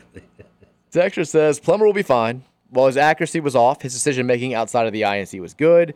This game will be an outlier. Uh, this well, the decision making. I guess you can. Yeah. There were multiple times he made the right decision. He just didn't make a good throw.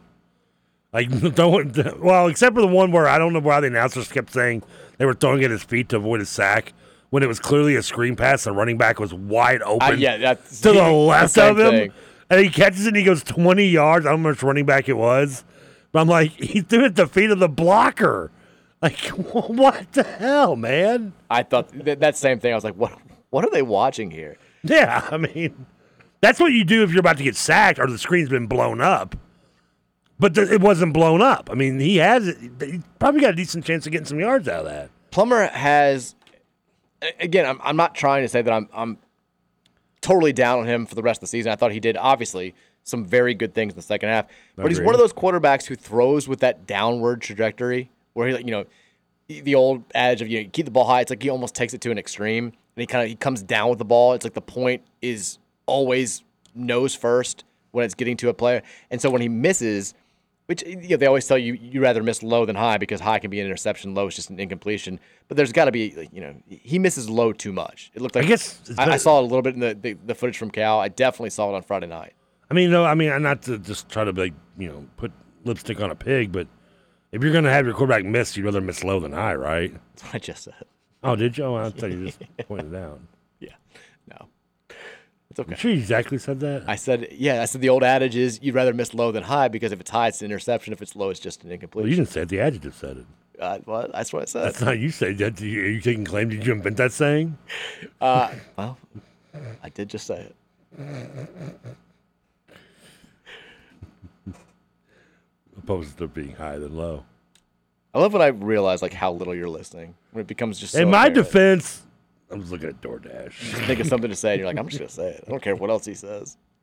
He may say the exact same thing that I'm gonna chime. You've done that to me before. Have I? Yeah, oh yeah.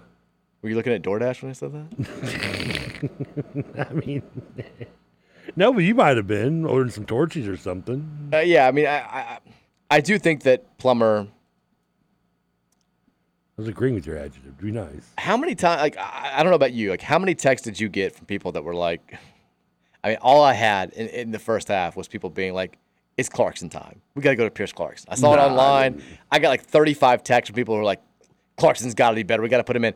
Folks, Clarkson's not the next man up. Like he's like we would need to be, I think, four or five quarterbacks down at this point before you're going to see Pierce Clarkson. I do hope he plays on Thursday against Murray State, but I mean, you know, when when Plummer had to leave the game because his helmet popped off, we saw Evan Conley come in. Evan Conley was in for one play. It was a simple handoff. I didn't know his helmet popped off when, when I was because I was, I was watching. I see Conley in the game. I was like, "Whoa, wait a yeah, minute!" I think everybody had the I- same. did we did, did we pull a trigger on a bench and why at the point where like the odds of where he did it like in the red zone? Like, why would you do that? I mean, I still, I mean, maybe it's because Conley's the best because it was an under center play. it was Maybe just because he handles under center snaps the best, and they, they were like they wanted somebody who could just do the simple thing the best. But like my understanding going into the game, and I'm I I'm assuming it's still the case. I haven't talked to anybody since the game to say whether or not it's changed. Was that Domann is the primary backup because he's, He's game Brock. manager? Yeah, he's Brock solid. But if Brock were to not be able to get the job done, which we saw, I mean, he played against UK last year and was was not dynamic enough to really move the offense. They would go to Harrison Bailey, the walk-on former top 100 recruit. I think is kind of the, the the number three who they might like as the number two as the season goes on, and he gets a better grasp of the offense. But to see Conley come in, I thought was, I mean, because I thought he was kind of like the number five, but uh, you never know. I mean, we may see some weird quarterback stuff happen this year. Hopefully that's not the case. Hopefully it's Plummer the entire season. But I am very interested to see what the order is on Thursday, assuming that we are able to get to a point where we can play a lot of our backups in the second half. I'm guessing Domann's going to be the second guy up. I think you will see Harrison Bailey. I think you'll probably see Pierce, Pierce Clarkson a little. At what point do you do you, you wh- where's the line that do you do you pull to like where you say okay let's put our backups in now? I mean, because you kind of want to get Plummer the most reps as he can still in this situation, right? For sure. Although it is a short week, you know, you, you, you want you'd like him to get some rest and then you know get ready for Indiana. I mean, Plummer at this point though, like he's familiar with the offense. It's his sixth year of college football. I think the rest is more true. important than the reps for him. So I think if we're up by, I mean, if we're up five scores at halftime, it's, if it's like thirty-five nothing, thirty-one nothing, I think you play backups. You know. Almost, if not the entire second half. Maybe you let Plummer go out there for one one series, start the second half, and then it's just backups. Because getting out of that game healthy and with a little bit more confidence is that that's the win scenario for Thursday night. Murray State, and, and again, we'll talk more about them as the week goes on, but they are they were two and nine last year. They did beat Presbyterian in their first game last weekend, but this is not a team that you should be. It's, it's not going to be like a James Madison game from last year where you're going in feeling Presbyterian's pretty good, maybe. feeling threatened. Uh, let's take a break. When we come back, more from you guys in the Thornton text line at 502 414 1450. It's another one of those segments where we ended up with more text than we started with when we were reading them. Uh, it's going to happen. This is what this is what happens on celebratory Mike Rutherford Show days, and we're happy to have one here on Tuesday here on 1450 and 96.1, The Big X. And then I saw her face. Now I'm a believer.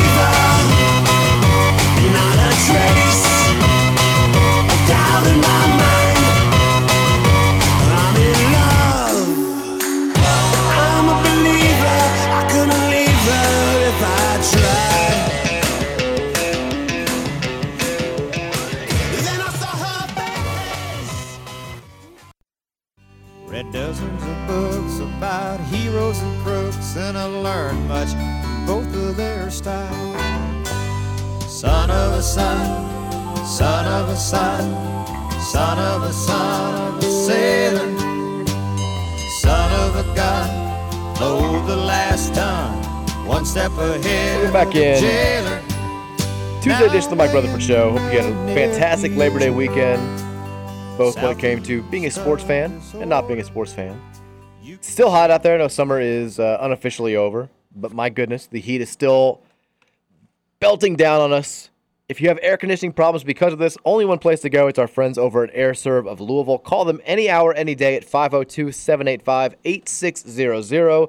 They'll have a technician available to come out to your home, fix your problem, make sure you are comfortable, whether it's nighttime, daytime, whenever. Call AirServe of Louisville at 502 785 8600.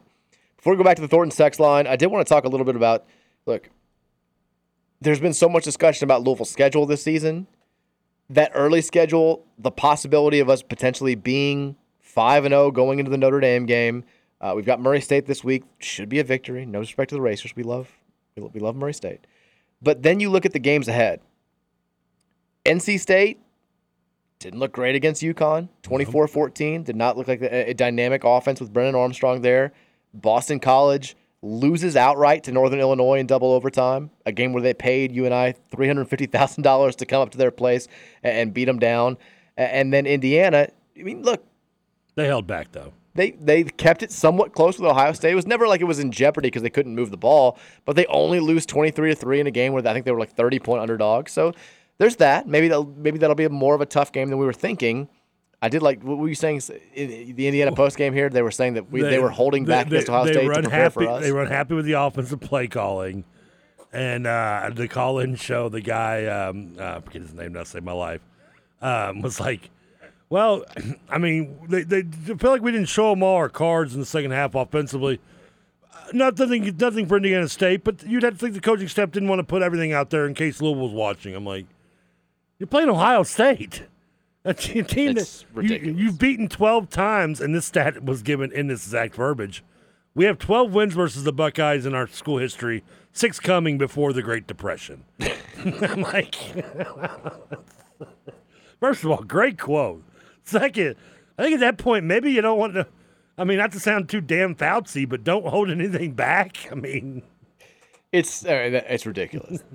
I think Ohio State's the issue with that game was more Ohio State's quarterbacking. That, that's what it sounded like. I watched a little bit of it. I didn't watch enough to have a firm grasp of what was going on. watch it, but apparently the Indiana people were not happy about a Marvin Harrison lack of fumble call or something.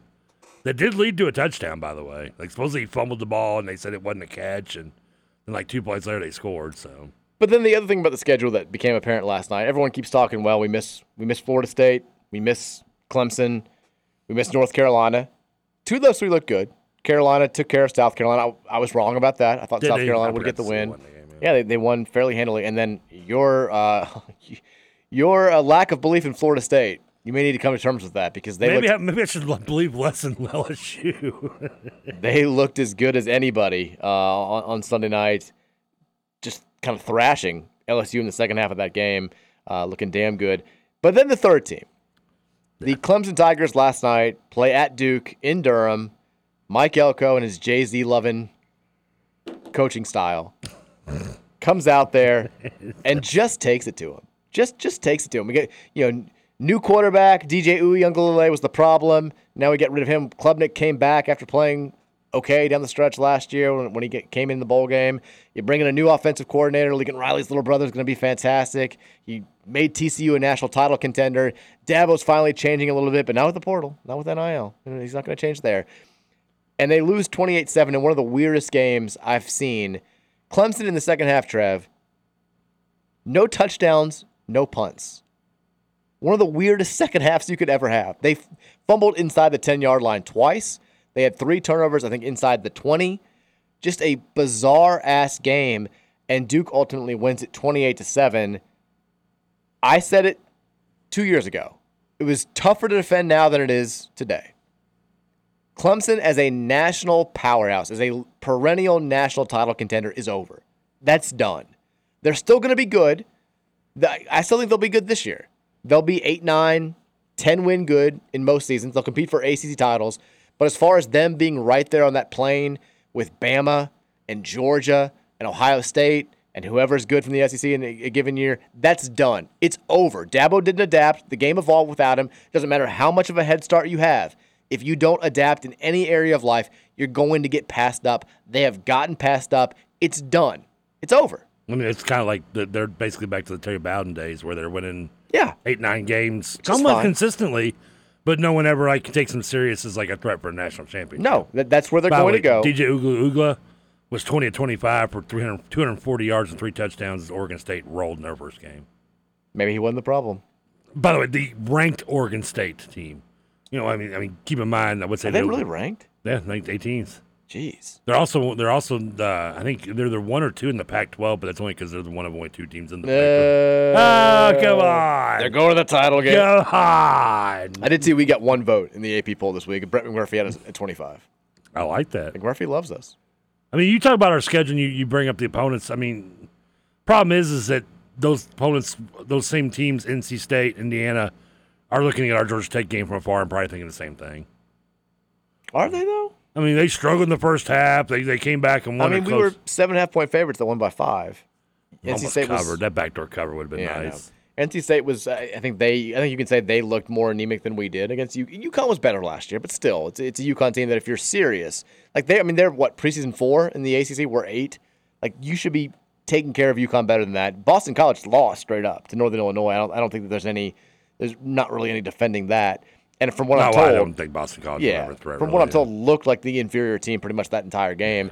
And then Indiana is, you know, I think that they, Defensively, they played well. yeah, I think you feel maybe a little bit more nervous about that game. I already kind of thought it was going to be a close slugfest. I think that could be an interesting game up there, but we'll see. I like how Indiana didn't announce their starting quarterback till he came out on the field. By the way, the announcers were having a blast that? with that. I don't even remember who started it, but, But, they. Clemson last night's the story. Clemson, you know, they they whine about Clemson. they whine about. Well, I mean, it's not not just me. It's that's Well, it's know. these. They're still like the number four topic in America right now. 24 hours after the game, they whine about the fact that they've got to walk so far from their locker room to the game afterward. Which I love the Duke social media team just dunking on. They're like, I guess it was the walk, and like put put up the stats for the second half shutout last night. Uh, I mean, don't they run down a hill in a game? It at Duke, Trev. I know, but I mean, same. But even at home, they do a pretty good walk. They take a bus though Oh, around the stadium. true, They have the, right, the most exciting slash boring five minutes in all of sports. it's the most overhyped thing I've ever seen in my entire life. But it, I mean, it's cool when you're there. Like the, the running down part is cool, but like the like, I don't watching players load a bus and drive it like uh, uh, two minutes around the stadium is not an exciting part. Like, call it the most exciting 30 seconds in sports. That's fine, but the five minute thing is just it, it's overdone. But it looks where like we're at a point now where that Duke game is the one that we should be circling and saying, let's not overlook Duke. We got them right after uh, you know, we, we play th- that terrible stretch. We thought the stretch was going to be NC State, Notre Dame, and Pitt. I think you throw Duke now into that mix and say it's the it's the, the four game stretch because they looked they look at the real deal. Riley Leonard is a guy. Keith Wynn was saying he thinks he's the most underrated quarterback in the country when he came on the show this summer, and he introduced himself to a lot of people last night. They looked pretty damn tough. I mean, won nine games last year. They still got Roman Oben's son, who was throwing the L's down against us, down 66 to 20 a few years ago. So uh, he, he's still there. But interesting first weekend for the the ACC. I mean, we also we can't let the show pass without bringing up what Colorado did at TCU in Deion Sanders' first game there. I mean, easily the most exciting game of the weekend. I turned it on when it was like 24 21, could not turn it off. Just everybody scoring. The Travis Hunter thing is already a, a huge national talking point. I made the joke about like I'll be impressed with him when he adds playing guard for Louisville basketball. to his Oh, I. I, I think I gave a retweet on that one. That was funny. And then well, the, the highlights come out of him this morning of him just like dunking on everybody at a Colorado team pickup game where he's just like he looks like the best basketball player I've ever seen. He might be the best player on the team if he came here and played for us this year. Isn't he like six two, six three? Anyways, but on top of it, He's I mean, yeah, he's he's got the size. He's he's unreal. Playing both ways. I mean, I'm very interested to see if it's something that he can sustain for an entire season because he clearly looked like he was able to do it for one game. Uh, he was making gigantic plays on both sides of the ball. Shedeur Sanders, who we really wanted to come here once upon a time, and I thought we had a decent chance before Deion got hired as a head coach, looked incredible as well. I mean, set like pretty much every Colorado passing record in his first game with the Buffs. Like they were. I, I still don't think it's going to be a team that is like nine and three or ten and two or anything like that. no, no. I But think they could- a little maybe not as good as people. the defense looked terrible. Yeah, I mean- and, you know, they lost a dude. I mean, That's a lot from last year. I Also, mean, maybe shell shock from losing by 75 in the national title game a little I mean, bit. I'm not saying that take away from Colorado, but I think Colorado still ends up going like seven and five, six and that's six, what I'm thinking. Yeah. which is better than what everyone was saying when they're going two and ten or three and nine. But they're clearly a national story. I did like. I mean, it was it was it was fun seeing Deion just you know take everybody to task. That was a, it was a nice little week one storyline in a game that was uh, in a weekend that was really lacking in major top 25 versus top 25 type matchups. They gave us that that nice little fun window and that fun storyline. It was a it was a hell of a hell of a debut for I sure. do love that. I don't know who so whoever tweeted the picture of like the TCU player talking to Deion afterwards. Like, if you're head coach, you see this guy talking to your player, run. like, don't, the last guy you want to see talking to you to your players. Outside of that, not a whole lot of uh, like I thought big time storylines. A lot of teams were playing Nobody's. I mean, F- we mentioned FSU beating uh, LSU handily. Michigan acting like Jim Harbaugh was dead. I thought was the one of the weirdest things I've ever seen. They came out in a straight line formation, held up four fingers together. I'm like, he's suspended for four games. He's not battling cancer. Now, now was was the four for the four game suspension or his jersey numbering and, and, and when he played? Probably both. I'm curious about that. I, I saw it. I was like, is this a joke? I mean, they, they're acting like this man is on his deathbed or recently deceased. Like, no, he's just going to be back in a month. I would have been. he's fine. It would have been more better if they had like ripped off like everybody in the student section ripped off the the tearaway pants and now had khakis on underneath. like how, how great would that have been? Uh, Washington pants Boise State, which uh, I, I- thought it would be a little bit closer, but you liked Washington big. I did, and I told, I'm telling you, Washington's going to be. Yeah, you're you're right. I, I, that's Phoenix. Doing they can Phoenix stay healthy thing. with that with with yeah, with, with that coaching staff and the and and, uh, uh, and Michael Penix knowing them that It's well. Phoenix. We call him Phoenix. Phoenix. They've got a great receiving core. I mean, yeah, they this is gonna be a t- scary. T- that's gonna be a scary team coming out of the West. Tennessee destroyed Virginia, who's on our schedule. Uh, Penn State had no trouble with West Virginia. I thought that might be a little bit closer, and it was early. But uh, Will Stein's offense put up 81 points in the game at Oregon. His first game as offensive coordinator. We love Sonny Will. Um, and and then besides that, we talked about Utah, Florida on Friday a little bit. There was really just it was kind of a lame first week. Yeah, I guess I mean the only thing maybe Ohio State looking pedestrian. Yeah, it's a good way of looking at it, yeah, at least especially at quarterback uh, against Indiana um, was was maybe one of the talking points. But yeah, other than that, I mean, just maybe I mean I mean maybe you're surprised Tennessee blew out Virginia the way they did. I don't know. I mean, possibly you're a little surprised that you know, I mean Colorado beat TCU, yeah, but yeah, really nothing really.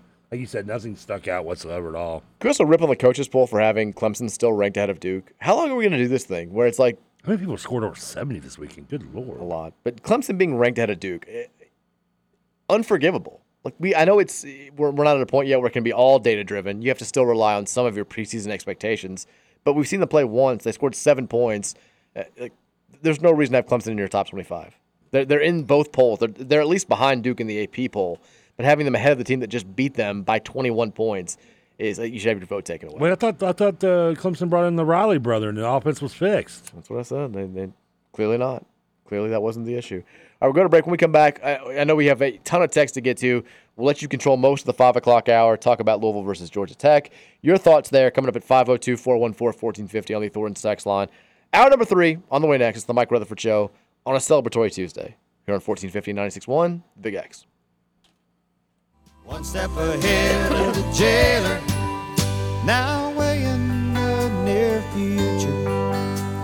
Southeast of disorder, you can shake the hand of the mango man as he greets you at the border. And the lady she hails from Trinidad. And honey, I didn't know that I'd be missing you so.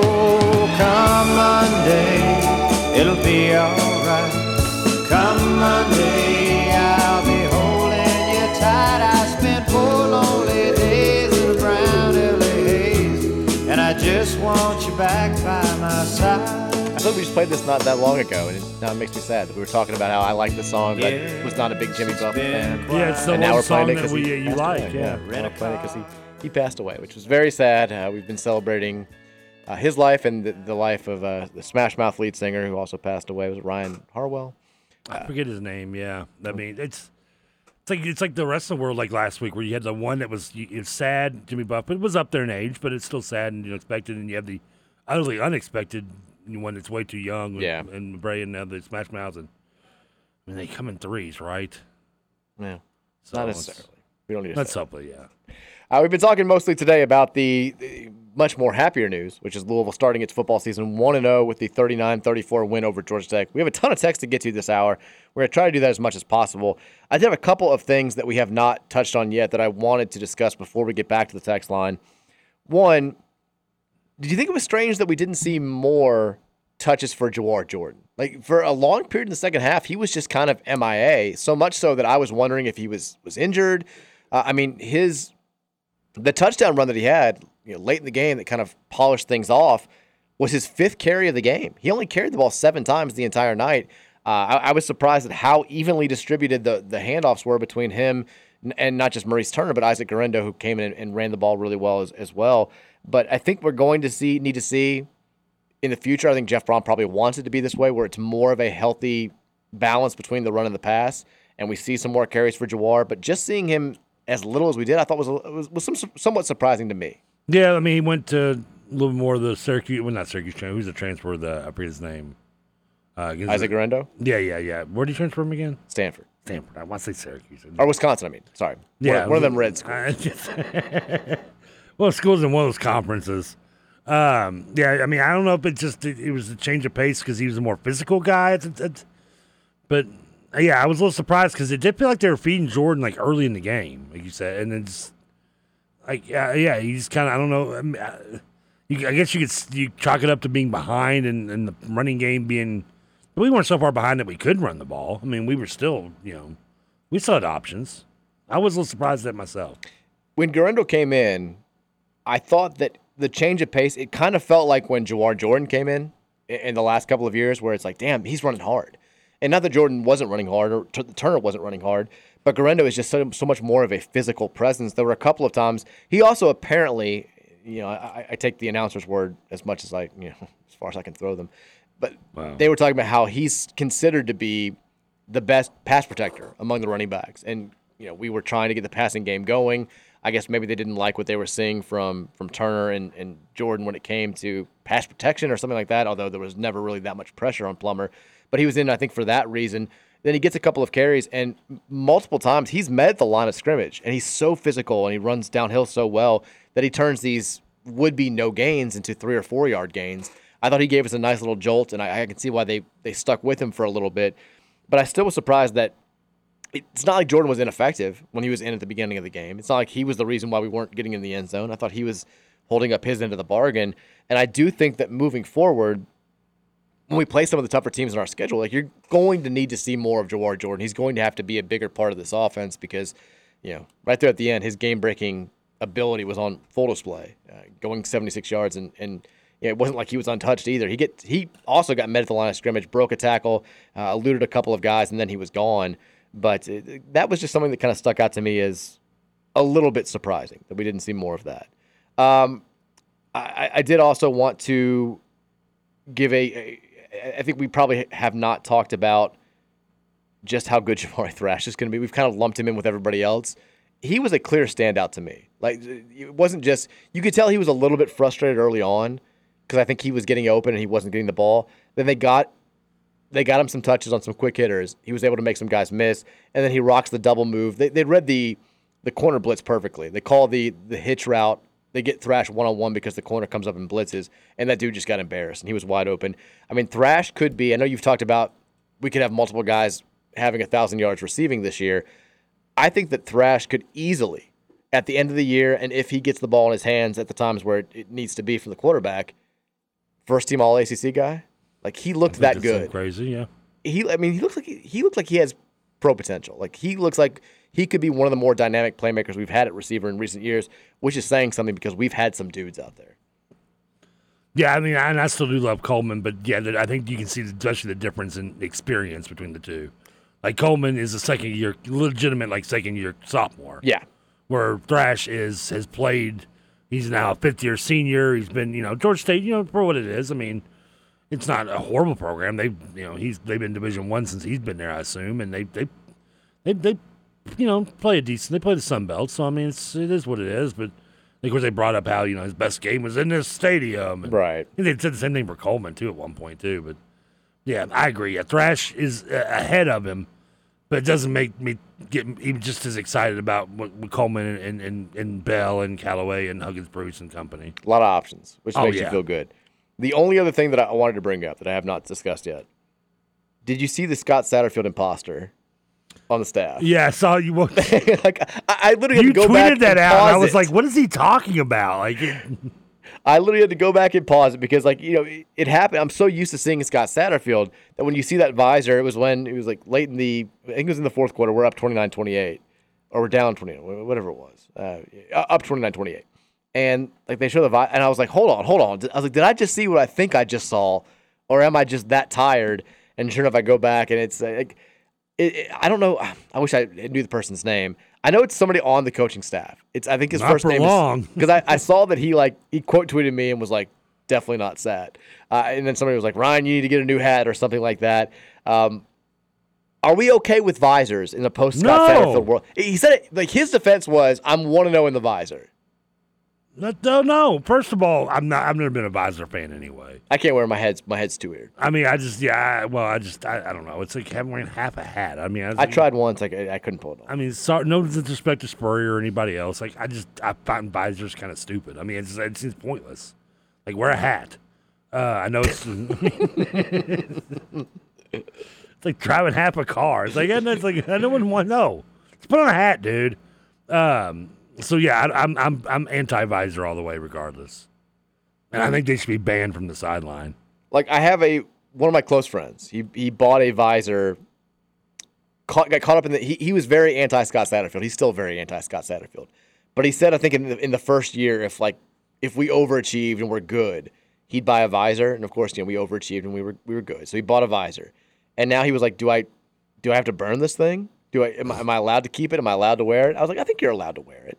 I don't, I don't, I'm, I'm not. It's not like it was so bad here, and he like did us so dirty that we have to. We, we can't have any sort of mention of him. No, I wouldn't say that. I'm not. I'm not that's not why I'm. I was. I was never pro visor before he got. You just don't like so, yeah. I don't like visors anyway. Get a hat. Just wear a hat, dude. Seriously. I'm trying to find. I'm this- half-assing it. I'm trying to find the staff member's name. If somebody knows, please text me because I can't get the internet to work here. But I can't pull up the coaching staff. But Ryan, if that's your name, keep rocking the visor. Keep winning games. It's fine. No, take it off. Put on But a I hat. did. I, I mean, I did a double take. I thought I was seeing things. It was crazy. 502-414-1450 is the Thornton text line. Which God, now the text line's not loading. Ryan Wallace. Uh, is it Ryan Wallace? Is the tight ends coach? I don't know. That's what somebody just texted in. It was Ryan Wallace. I should know him. Like, I don't think that's who that is though, because his Twitter account. I think Ryan Wallace has like an official Twitter account. I don't think that that's him. I think it's a different. I think it's. I think this is like a quality control, grad assistant type guy. Could be wrong. Texas says, "Good to see TK recognizing the true legend that passed away this weekend." Well, he's recognizing both. Yeah, I mean it's it's. I mean, I was no, I was never a big Smash Mouth fan, really, but I mean, it's still doesn't mean, doesn't mean anything. I didn't hate it. Texas, how has Mike not seen Rat Race? The movie is genuinely funny. The scene with Hitler's car is especially. Yeah, that's that's the kid with Jon Lovitz. Yeah, Texas Rat Race is a good movie to watch with your kids. Very funny. it's it's a cute movie. I wouldn't say it's you know you got to watch it. It's not as good as Suicide Kings, but or a lot of movies on that list. But it's it's it's a it's a cute comedy. Texas Mike didn't even promise to watch Suicide Kings. This is salad lie guilt projection from Trevor.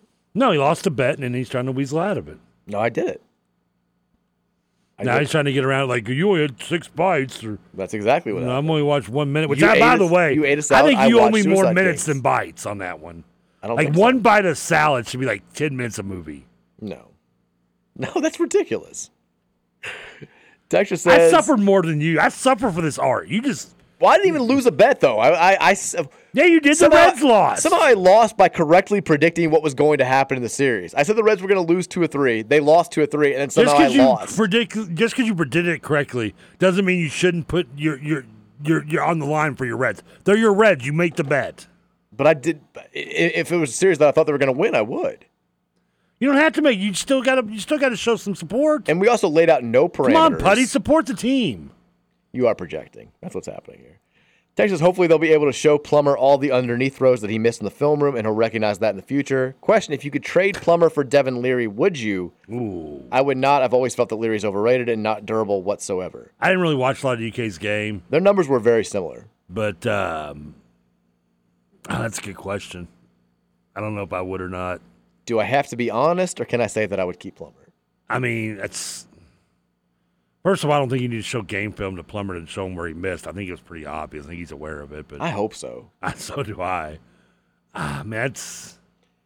Let me watch Leary play a little more. I, really, I haven't really watched Leary play as much. I want to watch him play more. We watched him play against us the last few years. Well, sorta. No, no sorta. He started against us the last two seasons. Yeah, but one of the games I didn't really get to watch because I was I was actually driving and I, was, I had to watch on my phone. I was paying a butt. I would take Leary. I'm sorry. That was the game at their at their house that we lost. Texas says Did how twice? I thought we played him once. twice. We beat him last year, and he beat us two years ago. Okay. Texas, how many Heisman's will Jamari Thrash win? I'm setting the over under at two. At least one. Texas says the fruit of the loom emperor is worse at sliding than Teddy. Oh. Oh, I don't. Oh, Oh. Haynes. Yeah, I don't. I don't oh, Haynes King. I, I get it. Because Haynes underwear. I guess that's what the joke is in reference. So to. instead he's, he's Haynes King, so he's a Fruit of Loom Emperor. I get it. I get it. I got it. Okay. You made it hard on us, but I appreciate that. I it was a long distance to a, a fun. It's better when you explain the joke anyway, though. He, I mean, his slide form was fine. He just did it way too late. Texas targeting should be a two and you're out. Throwing someone out after one penalty is absurd. I agree with that. I think it also depends on the um, is malice the word, word I'm looking for. Yeah. Like the, the I mean, if you you clearly are The intent. yeah. Like in a situation like that, though, no, that clear, I don't think there was any intent to it. It was just a bad timing situation. Yeah, there should be some wiggle room in the rule. Don't they have that in basketball, like the uh, intentional? Yeah, shot? they, you know they've got flagrant one, flagrant yeah, two. There needs to be. I mean, you have a face mask still, don't you?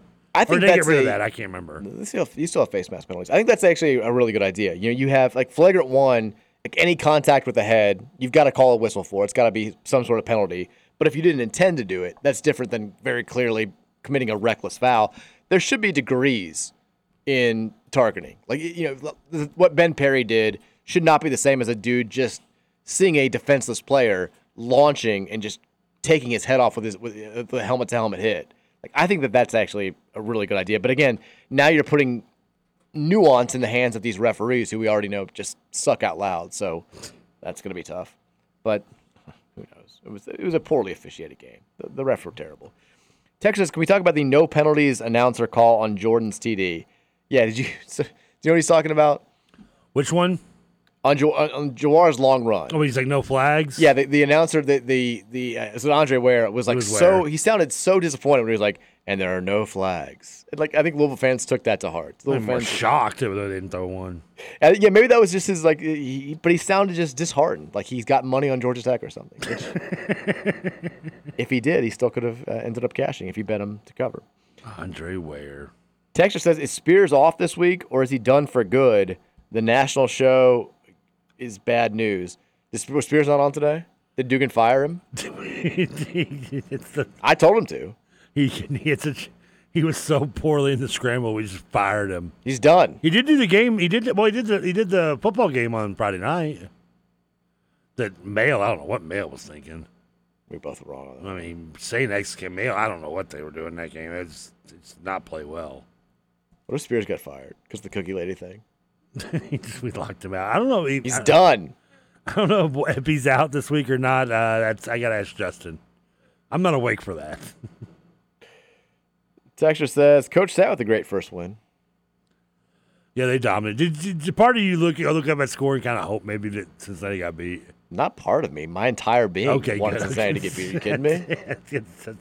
I didn't know if it was just me being the a hole or not. Oh no, I'm rooting against them for every game. Okay, good. I just want to make sure. I will be a full-on hater. The fact that they scored 66, which we never scored here with him, uh, was uh, I didn't like it. I saw it. I was wondering how that happened. Yeah. Texture says, Catamort here, turf his ass, bring back the grass. I have no idea what that means. Is that a, is that a horse racing text? I'm all for the grass, but I mean, Text says Nolan's wife can tweet about it, but not Nolan or KP. That seems about right. did Nolan's wife tweet about the interview? I think the only she, I don't unless she tweeted something else since. I know she tweeted something like because she responded to Peyton Siva, who was like, "I don't believe everything I read on the internet," and she was like, "That makes one of us" or something, which you and I both said kind of. I think it was the anti message that she was trying to put out there, but I'm not sure if she said anything since. I, I need I need a Nolan Smith free week here. I don't want to look too deeply into this. I don't want to. I don't, I don't want to know what's going on there unless it's something positive. Texas, how glad are you that Jeff didn't go into the locker room and love the players up at halftime? He didn't love them up. The loving them up days have come and gone. There was no, you guys got to play harder. There was a little bit of that, but it was just said very, very differently. Come on, guys. Come on, guys. Come on. Texas, half of Louisville's schedule is in the top 35 in the new AP poll. Notre Dame, Duke, Pittsburgh, Miami, NC State, and Kentucky. Louisville strength of schedule only going up. I like the. I, I mean, I, I want the strength of schedule to be bad. I, winning games is fun. I want to go 12 and 0. I hope we have the worst strength schedule possible. We go 12 and 0. Play for an AC title. Beat Florida State's ass. go play for a national championship. That's the goal. But no, the schedule does look, especially the back end of the schedule. That's the concern. I mean, Pitt, uh, they played I think Wofford, destroyed them. Miami, who, who, Miami played Miami of Ohio one handedly. The front end of the schedule looked worse than you thought. Besides Indiana, the back end of the schedule I thought looked really really good in week one. Obviously, the Duke being the standout. Texas, do you think that Satterfield watched our game? Watched App State probably. You know he's watching App State. Have I told you the story? Did I tell the story on air? Because now I can absolutely tell it. No, you never did. I've only hinted at it. Oh, that I that I, I told you last Are year. Are you talking about the Syracuse situation? Yeah. I have I have flirted with it in the last couple weeks. I'll say. I'll say it now. I don't care. You haven't said it, but yeah, for those wondering what I've teased at it, and then there's maybe people like, what is he talking about? Because I've made a reference of like, what was the other day? It was like, hey, we play on Friday. Good thing Purdue doesn't play against us. So last year, you know, week one, I think it was when App State played North Carolina. It that was. thrilling, like It overtime was. game. North Carolina ends up winning. Multiple players reached out to me directly after the Syracuse game to say that the coaching staff was so focused on App State, North Carolina, that they didn't do their standard like walkthrough. They didn't do know their standard. I was when you told me that. They, they didn't talk to players, and multiple players reached out, and they were just kind of like, "Hey, if you want to know what happened, like this was a, this was a, a part of it. Like we're kind of pissed off about this." I think it was three guys in total reached out to me via DM or email, saying like uh, like half our coaching staff was living and dying with North Carolina App State, and it had us in the totally wrong mindset going into our game. That was it's a fact that happened last year. And then when you watch, you go back to watch Syracuse game, it's like, okay, that kind of makes sense. It shows because the coach staff looks like they don't know what's going on. Do you think that he was living and dying with us on Friday night? No, but he's watching. Satterfield, like sitting on the edge of his couch and all of his UC stuff. Like, come on, Jawhar, let's go, buddy. He's probably just rooting for Trey Cooley and nobody else. He probably was. Way to go, Trey. When Trey started lighting us up, I was like, "This is hell. This this, this is exactly what I didn't want." To. We got a Rutherford and a transfer just destroying us the second quarter of the Jeff Brohm era. Texas says it's clearly Trevor getting exercise and eating healthy that won the game. You have to keep it up, buddy. Five bites of salad each week and go to the batting cage or driving range for 30 minutes before every game. I'd love to go to a batting cage. Take to do a batting cage. and Go to an indoor facility. We're, we- we've talked about this. I can't remember whether it's, it's like not when you were around here though, right? Well, you know, there's like champions like baseball academies and stuff. But if you want like true batting cages, yeah. you gotta. I mean, do they still have any up at like the uh, like Middletown, the park? I don't know. See, the Middletown's not like when I say around, that's not my area. I'm, I'm. Like, Well, there's nothing around where you are. yeah, I know. That's what sucks. We should. We need to create our own Big X batting cage. How much does a batting cage cost? I don't know. Can I put like one up in my backyard? Can get you a net and a. I think I'm. I still have my old like I had the old like a net that I would hit off a tee into at home. I can get you one of those. One of those. machines run You can probably get one. For right next to my my, my drone. We can find you one. Texas thanks for watching the movie at halftime, Mike. You're our hero. That's, the, Yeah, that's, that's somebody's you. first text into the show. How about that? Yeah, and then, uh, hopefully you watch the rest of it and we'll go undefeated. No, you're welcome. Texas, it doesn't help that the refs allowed offensive PI on every third and short or goal with the pick play of the tight end. I doubt it ever gets called, but it still sucks. I mean they They run did. pick plays all the time. We also ran a pick play on Thrash's Yeah. first touchdown. That was, I mean, you know, it's It's not called pick plays, people. It's called rub offs. rub offs, I think it's what, isn't that the technical dual crossing routes. Yeah, I think it's. I think it's what they officially call it, like rub offs. Texas, was it just me or did the announcers talk about Georgia Tech 10 times more than us in general? So I typically, I, I don't like falling into this trap because I feel like I watch a lot of games, whether it's basketball or football, objectively, games where I don't have a rooting interest, and I'll see fans complain about how much the announcers hate them. I'm like, I think if the fans I think every announcer hates them. This broadcast, though, like I did get to a point. I, I always try to hold off. I'm like, yeah, they don't, they don't really care. It did feel like they were just all in on Georgia Tech and not talking a ton about Louisville. Certainly not talking about. I mean, the again, the Singletary kid or whatever his name was, the fast kid. eh, Like it was, he had way more airtime than he deserved. Every time he was on, they talked for a minute and a half about how fast he was. I mean, Thrash and, and Coleman did get a little bit of love, and so and some of our and so does other receivers. But yeah, it did feel like we were. It was like three to one comments Georgia Tech to us. Texas, my buddy had a jersey that is cursed. We burned that mother bleeper at halftime and don't regret it. I mean, I've burned a jersey. I want to know what jersey it was. I burned the Terrell Owens jersey, but the voodoo. Well, I know you did, but I, I want to know what jersey the, the the Texas friend burned at halftime. Can we get props to uh, uh, Patrick, who down at the game was wearing the Orlando Rage jersey? Was he? He's wearing the number 11. Jeff I didn't Bra- know that. He's wearing a Brohm Orlando Rage jersey, yeah. Which, I mean, first of all, I'm like, where did he find it? Because we used to sell those at Cardboard Heroes. I Where did you see that? Did he post that on like Twitter? Uh, Or did he text you? Facebook, they uh, Kim Oh. posted the family like outside the stadium, and everybody had like Louisville stuff on except for Patrick was wearing uh, they were laying the Orlando Rage number eleven. Patrick says he was very happy that he nailed the wide receiver depth chart. He was very ex- he was very proud. of it. He's like, go back and check the tape. Like I was like, I'm not going back and checking the tape, Patrick. I trust you. You nailed it. Those don't remember Brohm would have won MVP if he didn't get injured. In, in Damn right. And then Tommy Maddox won, didn't he? I ma- his injury led to Maddox winning the MVP and then getting the shot in up to play for the uh, the Steelers. I mean, it's crazy how things turned around.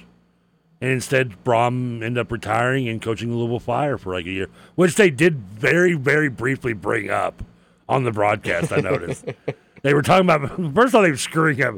One of my favorite was like when they were talking about Brohm, like a legendary quarterback of legendary status. Like what? what like, Ware was way off his game last night on this game. It was No, he was pretty much on his game. That that, that is Ware's That's game. Andre Ware's game. That was par for My bad. course. I guess I expect more Andre Ware like Houston and not Andre Ware like you know Detroit Lions, but um, but yeah, like they were they they, they slid it in there at one point where they're like, Brohm after his great le- legendary career at Louisville, coached uh, Little Arena football for a year. You know, like and he's like said it passing. I'm like, yeah, the Fire baby. People forget he coached Little Fire for a year. He did. Got really kickstarted his career. That was back in like 2007 or eight or something like what was something like that. It was early blogging days for me. I remember that. I know, I know it was like because they we had their gig because uh, Big I- Easy called the games. They're on the. I still have an old shirt from like the uh, the Zo- 15 whatever it was. Yeah, seventy. That they have. They're on the back of this sponsor. I think the first day I ever worked in radio, I uh, Renshaw was on remote, so I didn't get to meet him. But right after his show was a Louisville Fire game, and I was like, I remember uh, Sam uh, Schreiber, who was a board op, I think he works at WHS now. Uh, he was uh, he was doing the board for it. And I was like, hey, we got the Little Fire, baby. Yeah. Texas, I switched to y'all on on three to six about a year ago. I came for Mike, but I stayed for Trevor. Boy, if I had a nickel. That's what they say. That's what they all say, man. That's how it works.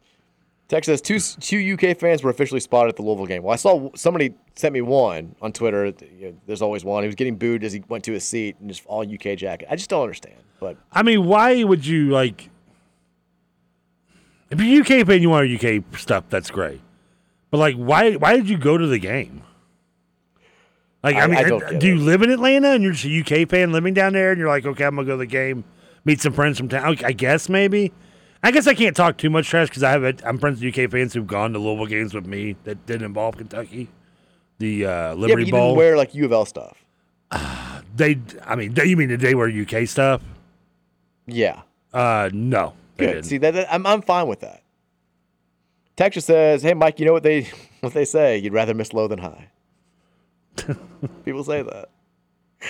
Texas says Conley came it. in. I thought it was Domann. They said Conley on the broadcast, so I'm I'm holding them. And I think everybody there said it was I, Conley. I heard him say Conley. Yeah, they definitely said it was unless everybody just misidentified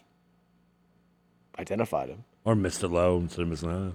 Texas, hello. I love how you can tell where we're getting caught up on the text. That's got to be the worst Trevor isn't listening moment of all time. It was bad because I literally. Oh, that wasn't- Because I, I, I say it all the time where I'm like, I just said that. That time I literally had just said it probably five seconds before. In fairness, it wasn't literally the last thing you had said. You'd mentioned you mentioned uh, Cal before that. I think it was one sentence removed from what I just said. that's a long. sen- you- Hey, that's a long time to remember something. There's a difference right there. I want that to be pointed out. Texas, I actually didn't feel terrible about the score at halftime. I was happy that we were only down two scores at half after having played like absolute dog bleep. But we didn't play like you know. I don't think we played like dog bleep completely. Second quarter for sure, but the first quarter it felt like you know when we were up six nothing. I think everybody's thinking we should be up by more. Like we're out playing them, we're dominating the line of scrimmage. We've got the big turnover. We just weren't cashing in in the red zone, and, and then the second quarter is just they just thoroughly dominated us. But The, the giving up the two big plays wor- worried me because that was, I mean, something we have had a serious problem with in the last couple of years. yeah, they they were killing us on chunk plays for sure. Texas with Pat Fitzgerald gone, Shane Beamer is now the biggest tool in college football. His whining and demeanor making extremely unlikable. I, Mack Brown choked him. That was nice. He, I paid little. He wasn't really. He just kind of like there's a picture of him like he's kind of like grabbed him, him, him.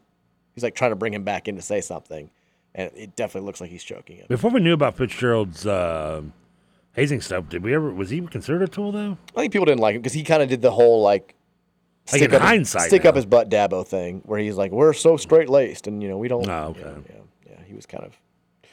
People didn't like him. Texas, did McMurphy had us have us at 16 in the preseason poll? He clearly doesn't love us if he dropped us nine spots in this week's poll. He did, but he still has us in there at 25. He did not rank Colorado, which Dun, dun, which, dun. which felt like a unnecessary shot. You think it was? Yeah, I think so. Texture says, got to give a shout out to Texas Tech Wyoming. Just a fun game you can only get in college football. I loved watching that game. So, like, you know, we watched the game. I'm watching football on Saturday. I think Mary and I watched like a little bit of TV together. Then I go upstairs and I realize they flipped over. They, they flipped over to Texas Tech Wyoming on main CBS, like in Laramie. It's an awesome game. The Wyoming quarterback makes an unreal throw on fourth down to, to basically keep the game alive uh, at the end of regulation. They go to overtime. They both score in overtime. They go to double overtime. Uh, Texas Tech scores. Wyoming scores. The Wyoming gets the two point conversion to win it. I think actually the, the throw that I'm talking about was the throw that at the end of the double overtime. But it's crazy. Like you just don't get that scene anywhere else. The Wyoming fans storm. You know, I saw people that were talking about how you know they're so like Wyoming. It's so bleak. The weather's so bad. Depression is really really high. Like they like there are fans that root for Wyoming football with just as much passion and fervor as Ohio State and Alabama fans, and you know that game meant so much to them. It was it was very cool to be watching Wyoming football after midnight on CBS. Although on the flip side, I saw the and look, I'm I'm a U of L fan. I'm not somebody who enjoys the SEC. I love rooting against the SEC, but some things are sacred. And at 3:30 on Saturday afternoon, when I heard the CBS theme, CBS college football theme, and it shows Bloomington, Indiana, and they're like 70% filled stadium. At best. It felt so wrong. And whoever's involved in that should be sent to the Hague for war crimes. Like it, it was just it was, uh, you know, I know that it feels weird to have any conference besides the SEC in that time slot, but for it to be Indiana in week one, like at least give us Michigan or Ohio State or something if it's a home game for one of those teams. Well, they give you Ohio State, it's not a home game. but yeah. Indiana hosting, like just with that, it felt so terrible. It felt so wrong. and I know how bad it looked, and I, you know, I, I was listening to it, not watching the broadcast because I, I tried to watch it on YouTube TV, but it, if you have, you can't. I guess one downfall for that's using that platform is you can't watch local stuff. Like, so it wouldn't let me watch like the Colorado game because it was on like uh, Fox or whatever WDRB, and I couldn't watch the Ohio State game because of the same reason it was on like CBS or whatever. And um, but the announcers talking about it, like you know, you talk about the stadium being seventy percent full to start the game. They were bashing their own fan base to a degree, and especially the student section, saying how like Ohio State went up seven nothing. Like a large percentage of people started leaving. Jeez, that's like it's just not. Yeah, it's not a good thing. Now, one good thing that did come out of the post game show is uh, our man. I don't know if you remember. Do you remember Truth? Did you ever? Did you ever get to handle? Did you ever? Did you ever have the Truth as a caller on? Yeah, back in the day, yeah. I mean, it's been a long time, right? Yes. He called in. He used to call. He used to call uh, sports talkers randomly. He lived in. that. He moved to Evansville. Didn't get to listen to the show, but he knew what time we were on. He would just call up randomly, just to talk to us, which was sometimes annoying because he was always talking off topic. But uh, the truth is still with us. He he called in the coaches. He called in the post game show. So good to hear from the truth. Shout out to the truth. Who I actually did get. Uh, I actually have seen the truth. I got to meet him once. Texture sends in a link to a tweet. It's Dabo talking. Says, Listen, I'm not going to lie to you all. This was a setback. But there was also one person that suffered a pretty major setback before he rose back to the top. That's right. Jesus. Did he say that? No, it's it's a made quote, made up quote. Oh. I, I'm getting so many. I'm getting blown. I got like fifteen thousand like retweets on that. I, I just tweeted like the link of him doing the quote from December where he's like, "We did build this program on NIL, on God's name, image, likeness." Yeah. And I was like, "This is the moment where God stopped pulling for for Clemson because they got a terrible. It seemed like a terrible call. I guess it technically was the right call. I don't know if you saw with the you know, they're driving. It's when they're only down twenty one seven. And Klubnik gets drilled on a targeting call, but he slid right before the line to gain on a fourth and, and 10. And so they said he was short. So the, the targeting call is after the changing after the change in possession, which I've never seen that call made like that before. So I'm like, this this type of luck that Clemson has gotten for the last seven eight years, and now it's God's fed up. He's done. He's not a Clemson fan anymore. He's not going to help Dabo out anymore. Uh, he- he's going to come over to our side. He's done. We get the luck now. Welcome. Yeah. Let's take our last break. When we come back, we'll finish it up with the text line. We'll look ahead to tonight in the world of sports. Uh, Reds back at it against the Mariners. We've got uh, uh, of soccer against UK soccer. We'll get you ready for all that good stuff coming up. Last segment on the way of the Tuesday edition of the Mike Rutherford Show here on 1450 and 96.1 Big X.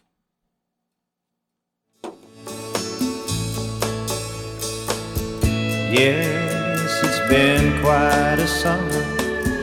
Rent a cars and westbound trains.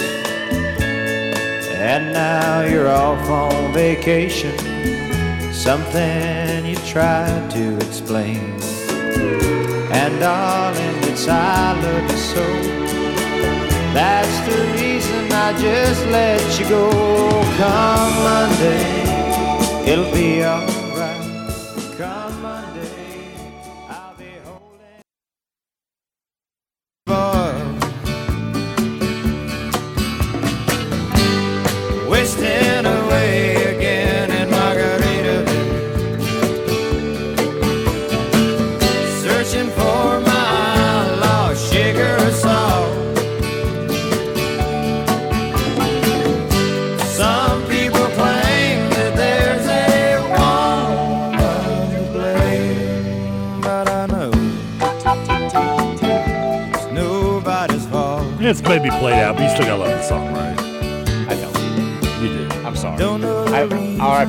R.I.P. to Buffett. I do not. It's only because it's played so much through your life is why I, I'm just not.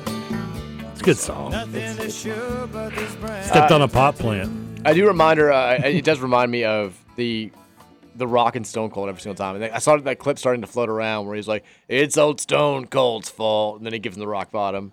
I don't remember that clip. You remember that? No. They sing like you know, Stone Cold starts singing the song. And he's like, "Some people say that there's a Rocky to blame," and then Rock takes the mic and says it, and the Rock ends up giving the rock bottom. It was great. It was Um, a big time moment. uh, unfortunately, though, there was a big time moment in AEW this weekend. Couple one. I know you've told me already. And well, the other thing was I don't know if you saw this, where CM Punk was fired over the weekend. I saw him trending.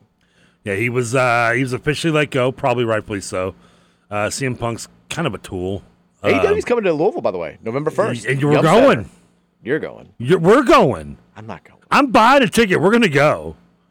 You're gonna go. If I buy you a ticket, you're not gonna go to the show with me if I buy you a free No, ticket. I'm not. I'm not going. I don't like wrestling. No, you're gonna have fun, dude. It's gonna be a blast. Okay. I'm taking you.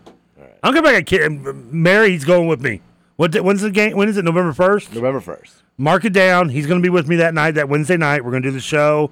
Might slip out a little early. I don't know. We, we don't have to probably. And then we'll have, we're gonna head over to the Yum Center. He's gonna go to the show with me. So mark that down. I think I have some say in this, don't I? No, it's cute. You think you do, but you don't. I'm not going. No, I'm. I don't care if I got to drag you in there like in duct tape and like. I'm very excited for you to go. You're kidnapped. I'm just dragging you and all duct taped up. Like, what's happening here? I'm making him watch wrestling. But yeah, CM Punk uh, apparently got another issue with um, with Jack Perry, the son of uh, Luke Perry, former former actor, and uh, Joe, we gotta make this quick. We have like 55 texts. I know we in, like, do. 10 minutes. And uh, yeah, he supposedly he supposedly, Cassidy lost. supposedly pushed uh, Tony Khan. Yeah, he got he's Good. fired. He's gone. Peace out. You're going. November first. That's the summary. That's it. There it is. Um, we do have. There's no way we're gonna get to all the texts today. Oh, you! I don't think you could read them without us commenting. I know. We'll do the best we can. Sean Moth, who, by the way, his birthday was yesterday. Yes, it was. Happy birthday to Sean. You're the man. We love you. Love you. Uh, he texted me and he was very upset that we were. I was speaking glowingly about Wyoming because they're big rivals with Colorado State, his Oh, alma yeah. mater. So Okay. he was not happy. Yeah, Venice Dembo sucks. somebody was like, "Mike, you were live tweeting that that uh, Wyoming game." I was. It was. It was. I was very excited. It was very. It was must watch TV. Football was back, and I'm excited about it. Texas Trevor, your YouTube TV must have been messed up because you can absolutely watch the local affiliates. I think it's because I, I don't know. It, it kept saying I had to change the settings or something on my computer to, to show like it's black because otherwise it's blacked out. I don't I don't get it. It says and it says you have to change the the location on where your YouTube is set up for, but you can only do that like three times.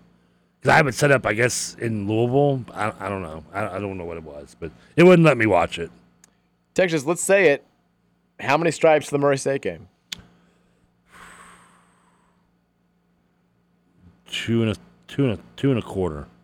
It's going to be mostly empty up there. I, I, I, we're doing this thing as a fan base now where everybody's putting so much pressure on the you know this game needs to be a sellout. We need to have so many people here. Josh Heird's kind of doing it. Like it's just I, I think it has a chance to be the most attended game post COVID, which is what Heird said. I think it should be. We just, you know, we're excited about Brohm's. Season tickets are way up. It's the first. At the same time, it's a Thursday night home game against Murray State. The game that you need to circle is the Notre Dame game, even if we're not undefeated. I think that's the game where that could be a no stripe game. That could be that that Adidas section is finally filled out for the first time. But this game, I know that they're doing like a. I mean, card march is at five. It's a that's people are working at five o'clock on a Thursday. It's gonna be tough for a lot of people to get out there, which it, it does just kind of suck. That's gonna be Jeff Brohm's first card march, and you know, eh, I, I've had a, a number of people say they're not using their tickets, so, which kind of makes me a little bit worried. I, I think it'll be a good crowd. I think it'll be a, a loud crowd. I think it'll be mostly fill filled in that little the area that's visible visible on TV in the lower section. I don't think all the flight deck and the Adidas section seats are going to be filled. Yeah, I mean, it shouldn't be completely because I mean, it is still Murray State for, for what it's worth. No offense. You'd like it to be. I mean, you, you, you'd Yeah. like us to be. You know, people are like, if we want this program to get where we want it to go, you know, we need to be sixty thousand strong in every game. Which I agree with. I'd love for that to be the case. It's just, it, we've never done that, and to expect us to do it out of nowhere, I, I think that we'll get to a point. Hopefully, if we start winning at the highest level again, where for big games we finally get to sixty thousand there. But I mean, even when we were competing for national championships, when we were competing I for mean, BCS games, we weren't selling out in today's the old stadium. in, ta in today's environment, and you're if you're getting no more, no, nothing less than 60, 65,000 every game, then you're Alabama, LSU, Michigan, and Ohio State. And some of those, I guarantee, if they're playing Murray Nebraska. State, well, yeah, I and, and I guarantee you, even when if Murray State was to come to Alabama, you might be stretching for sixty thousand in that stadium. Texas, I sat behind Louisville's bench, and that guy with the visor caught my attention, looking like Sat. He definitely did. I, I He did. did kind of look like him too, yeah. Yeah, for sure. It's. I mean, I don't know if he's trying to do it, but I don't know. Texture says, "I know it's literally PR, but the wording of that statement from UK was promising. Maybe I'm grasping this wrong. They're talking about the, the big kid they're trying to get eligible. It's Karasi text. Karasi text for another day. Talking about the the European kid. Yeah, the Croatian. Yeah. Apparently, it's like today. It's like now or never. It's like the last day to add drop classes. So Yeah, they've had good good good luck with getting those uh, European big men eligible though. Texture says, "Is it ironic or just funny that the Pac-10 went 13 and 0 over the weekend?" They were well. They played all. I mean, see who they played. UCLA beat Coastal, I know, and that was a Yeah. because I watched a little bit of that game late on Saturday. Like Stanford beat like, like Presbyterian or something. That was Murray State actually. He beat Presbyterian. Oh yeah. Well, I mean that's probably why it was in my mind. Yeah, Texture says uh, Devin Leary was out most of last year. He didn't play against us. that's true. He's got two stats against us. He two does. He played against us in, So uh, in two and- 19. so two and three years ago. Yeah, it was 19 and 21. He played against us, and last year he was out. Because I only know from arguing with UK fans that like he was good against us in one game and like not great against us the other one. So I knew it was two, but I didn't realize he was out last year. Since you and me been together, he's only played us once. He only played us once that Thursday night game, which Didn't go I- well Yeah, I didn't get to watch as much of it. Yeah. Texas says hard for Thrash to win the Heisman when Travelstead's going to win it. so he was the ACC Specialist of the Year. I mean, a kicker won MVP in quick, football. It's it's the sixth time that a U of L player has won ACC Specialist of the Week. Now keep in mind this is only going back to 2014. Yeah. Can you name one other player who won Specialist of the Week? Doesn't have to be kicker or punter. It can be a returner. Can I was thinking as a Atwell, did he win it for like a kick return or something one year? Maybe he did not. Who, who was it? Well, we've had six. Oh, who who are the six? Well, Blanton Creque won it twice, so that's that's one. So technically, it's only four other people. Okay. Corvin Lamb, the famous Miami kick return. All right. Jaire Alexander returning punts back against Florida State in 2016, and then Hassan Hall, who took a kick to the house uh, in 2019. Yeah. Mrs. Son Hall. Another Georgia Tech guy. Texture says, I love the hitting Friday night. Lit up the kick return on the first two kickoffs inside the 20. He called fair catch on any returnable kick the rest of the night. We that that absolutely happened. Yeah, that was one. I'm like sitting down, getting ready for the game. The thwack right off the bat. I'm like, I'm up, instantly up with my feet. That was awesome. Then they do it again the next kickoff, and Georgia Tech wisely started calling for fair catches on every kickoff after that. Our our special teams guys were raring to go. Texas says, I agree with the, the texture about targeting. It should absolutely be treated like flagrants. There are football plays and there is headhunting. It's usually clear which has occurred. Two football plays, hits to the head, and you're out is a fair compromise. Totally agree. I think that's, it, it makes too much sense. Texas Brian was loving up Jack, not Jeff. he was kind of doing the whole. Jack said Brian came to him in halftime and said like, you know, you've got to be Jack Plummer. You're Jack Plummer. You got to play like Jack Plummer. Impressive words. Texas, I'm in the minority with our fan base, but I'm so over the weekday games, and we prove that we don't, uh, we don't them as well as home or away. I don't know what that means. Just give us our Saturdays. Well, we had all Saturday games last year. Or no, two years ago we had all Saturday games. People thought that we were going to suck. I don't mind. I don't mind a occasional non-Saturday game. Don't bother me. I don't either. I'm, I'm, I'm fine with it. I think sometimes you have too many.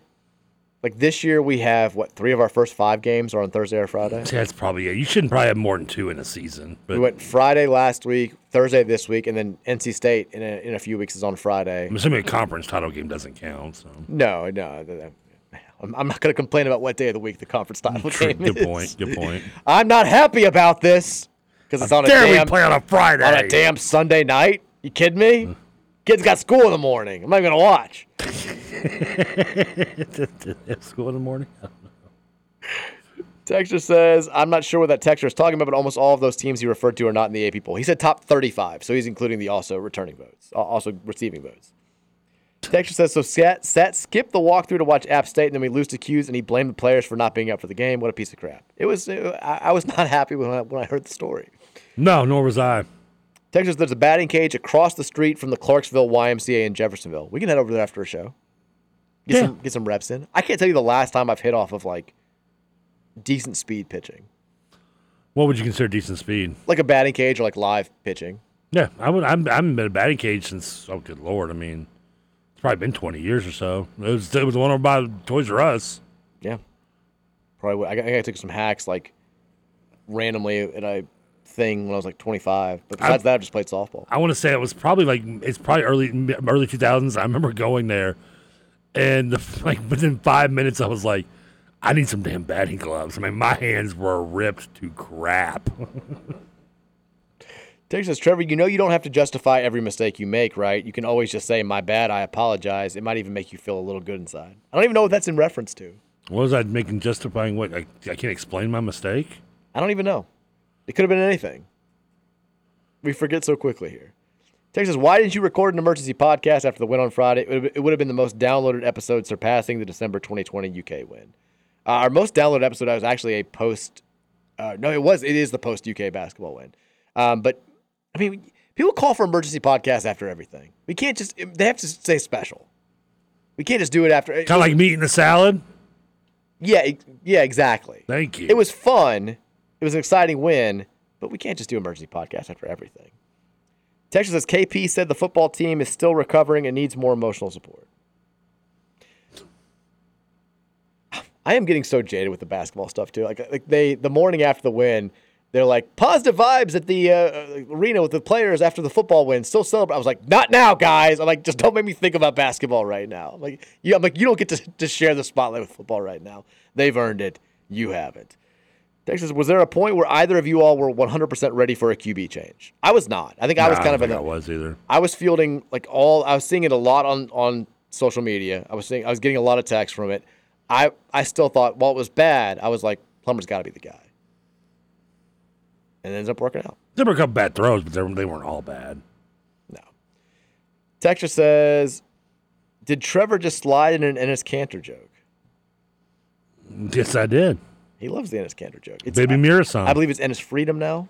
It's many always known always known by on on Wikipedia when it's not being you know Hitlerized and throwing me having my comments thrown off. He's Mini Mirasan. he looks like George Mirasan. Texture says, "Holy bleep! I share the same birth month as Sean Moth. I love my life." Sean Moth and Virginia Rutherford. People bragged about birth months. All the stars are out in September. Virgo season, baby. Texas says it was a Lamar jersey that I burned. It was bought on, on eBay from China. It caught fire like crazy. That thing was a hazard. well, it saved the game for us. Why would you burn a Lamar jersey though? I guess it was it was just cursed. Okay. Texas Ashton didn't get enough attention. Ashton Gillotte was unblockable, which is why they didn't block him. They just they held him the entire game. The entire game, he was just being held. That dude's a beast. I was thinking of Michael Kelso when you read that. I don't know why it's from my mind. went. Texas, do we really think there's a chance that the crowd on Thursday will be the biggest one since COVID? It would be awesome to see, but I think a Thursday night might be tough. What is our biggest night? There, uh, what uh, was it? Was it a Florida State game or something? Or Might have been like the Central year- Florida Friday game, maybe? No, No. even when we were playing well last year and expecting the, the crowds just were not there last year. Like even like the Wake Forest game when they were number ten, like the, the number was way lower than you would have guessed. Um, I wonder what our. I mean, I because you can't really go. It's hard to assume because, like you said, that they're going to give you numbers for attendance that you know aren't real. I Oh, I guess for you- sure. I guess you can always just deduct, you know, a certain percentage of them off. But I mean, yeah. Texas, speaking of basketball, I guess we put Louisville Live in the closet. Enough of the Louisville Live text, guys. We we don't think it's happening. We haven't heard anything. it's pretty much buried, right? Texas, when the hell do they make fair catches on kickoffs and move to the 25? I think like four years ago. it's, been, it's been a rule for a while now. Texas says, I'm not worried about attendance, even if Florida State is announcing today that they are renovating the football stadium and will actually reduce capacity by 11,000 seats to 68,560. You know, it, it, it's a it's a thing all across the country for sure.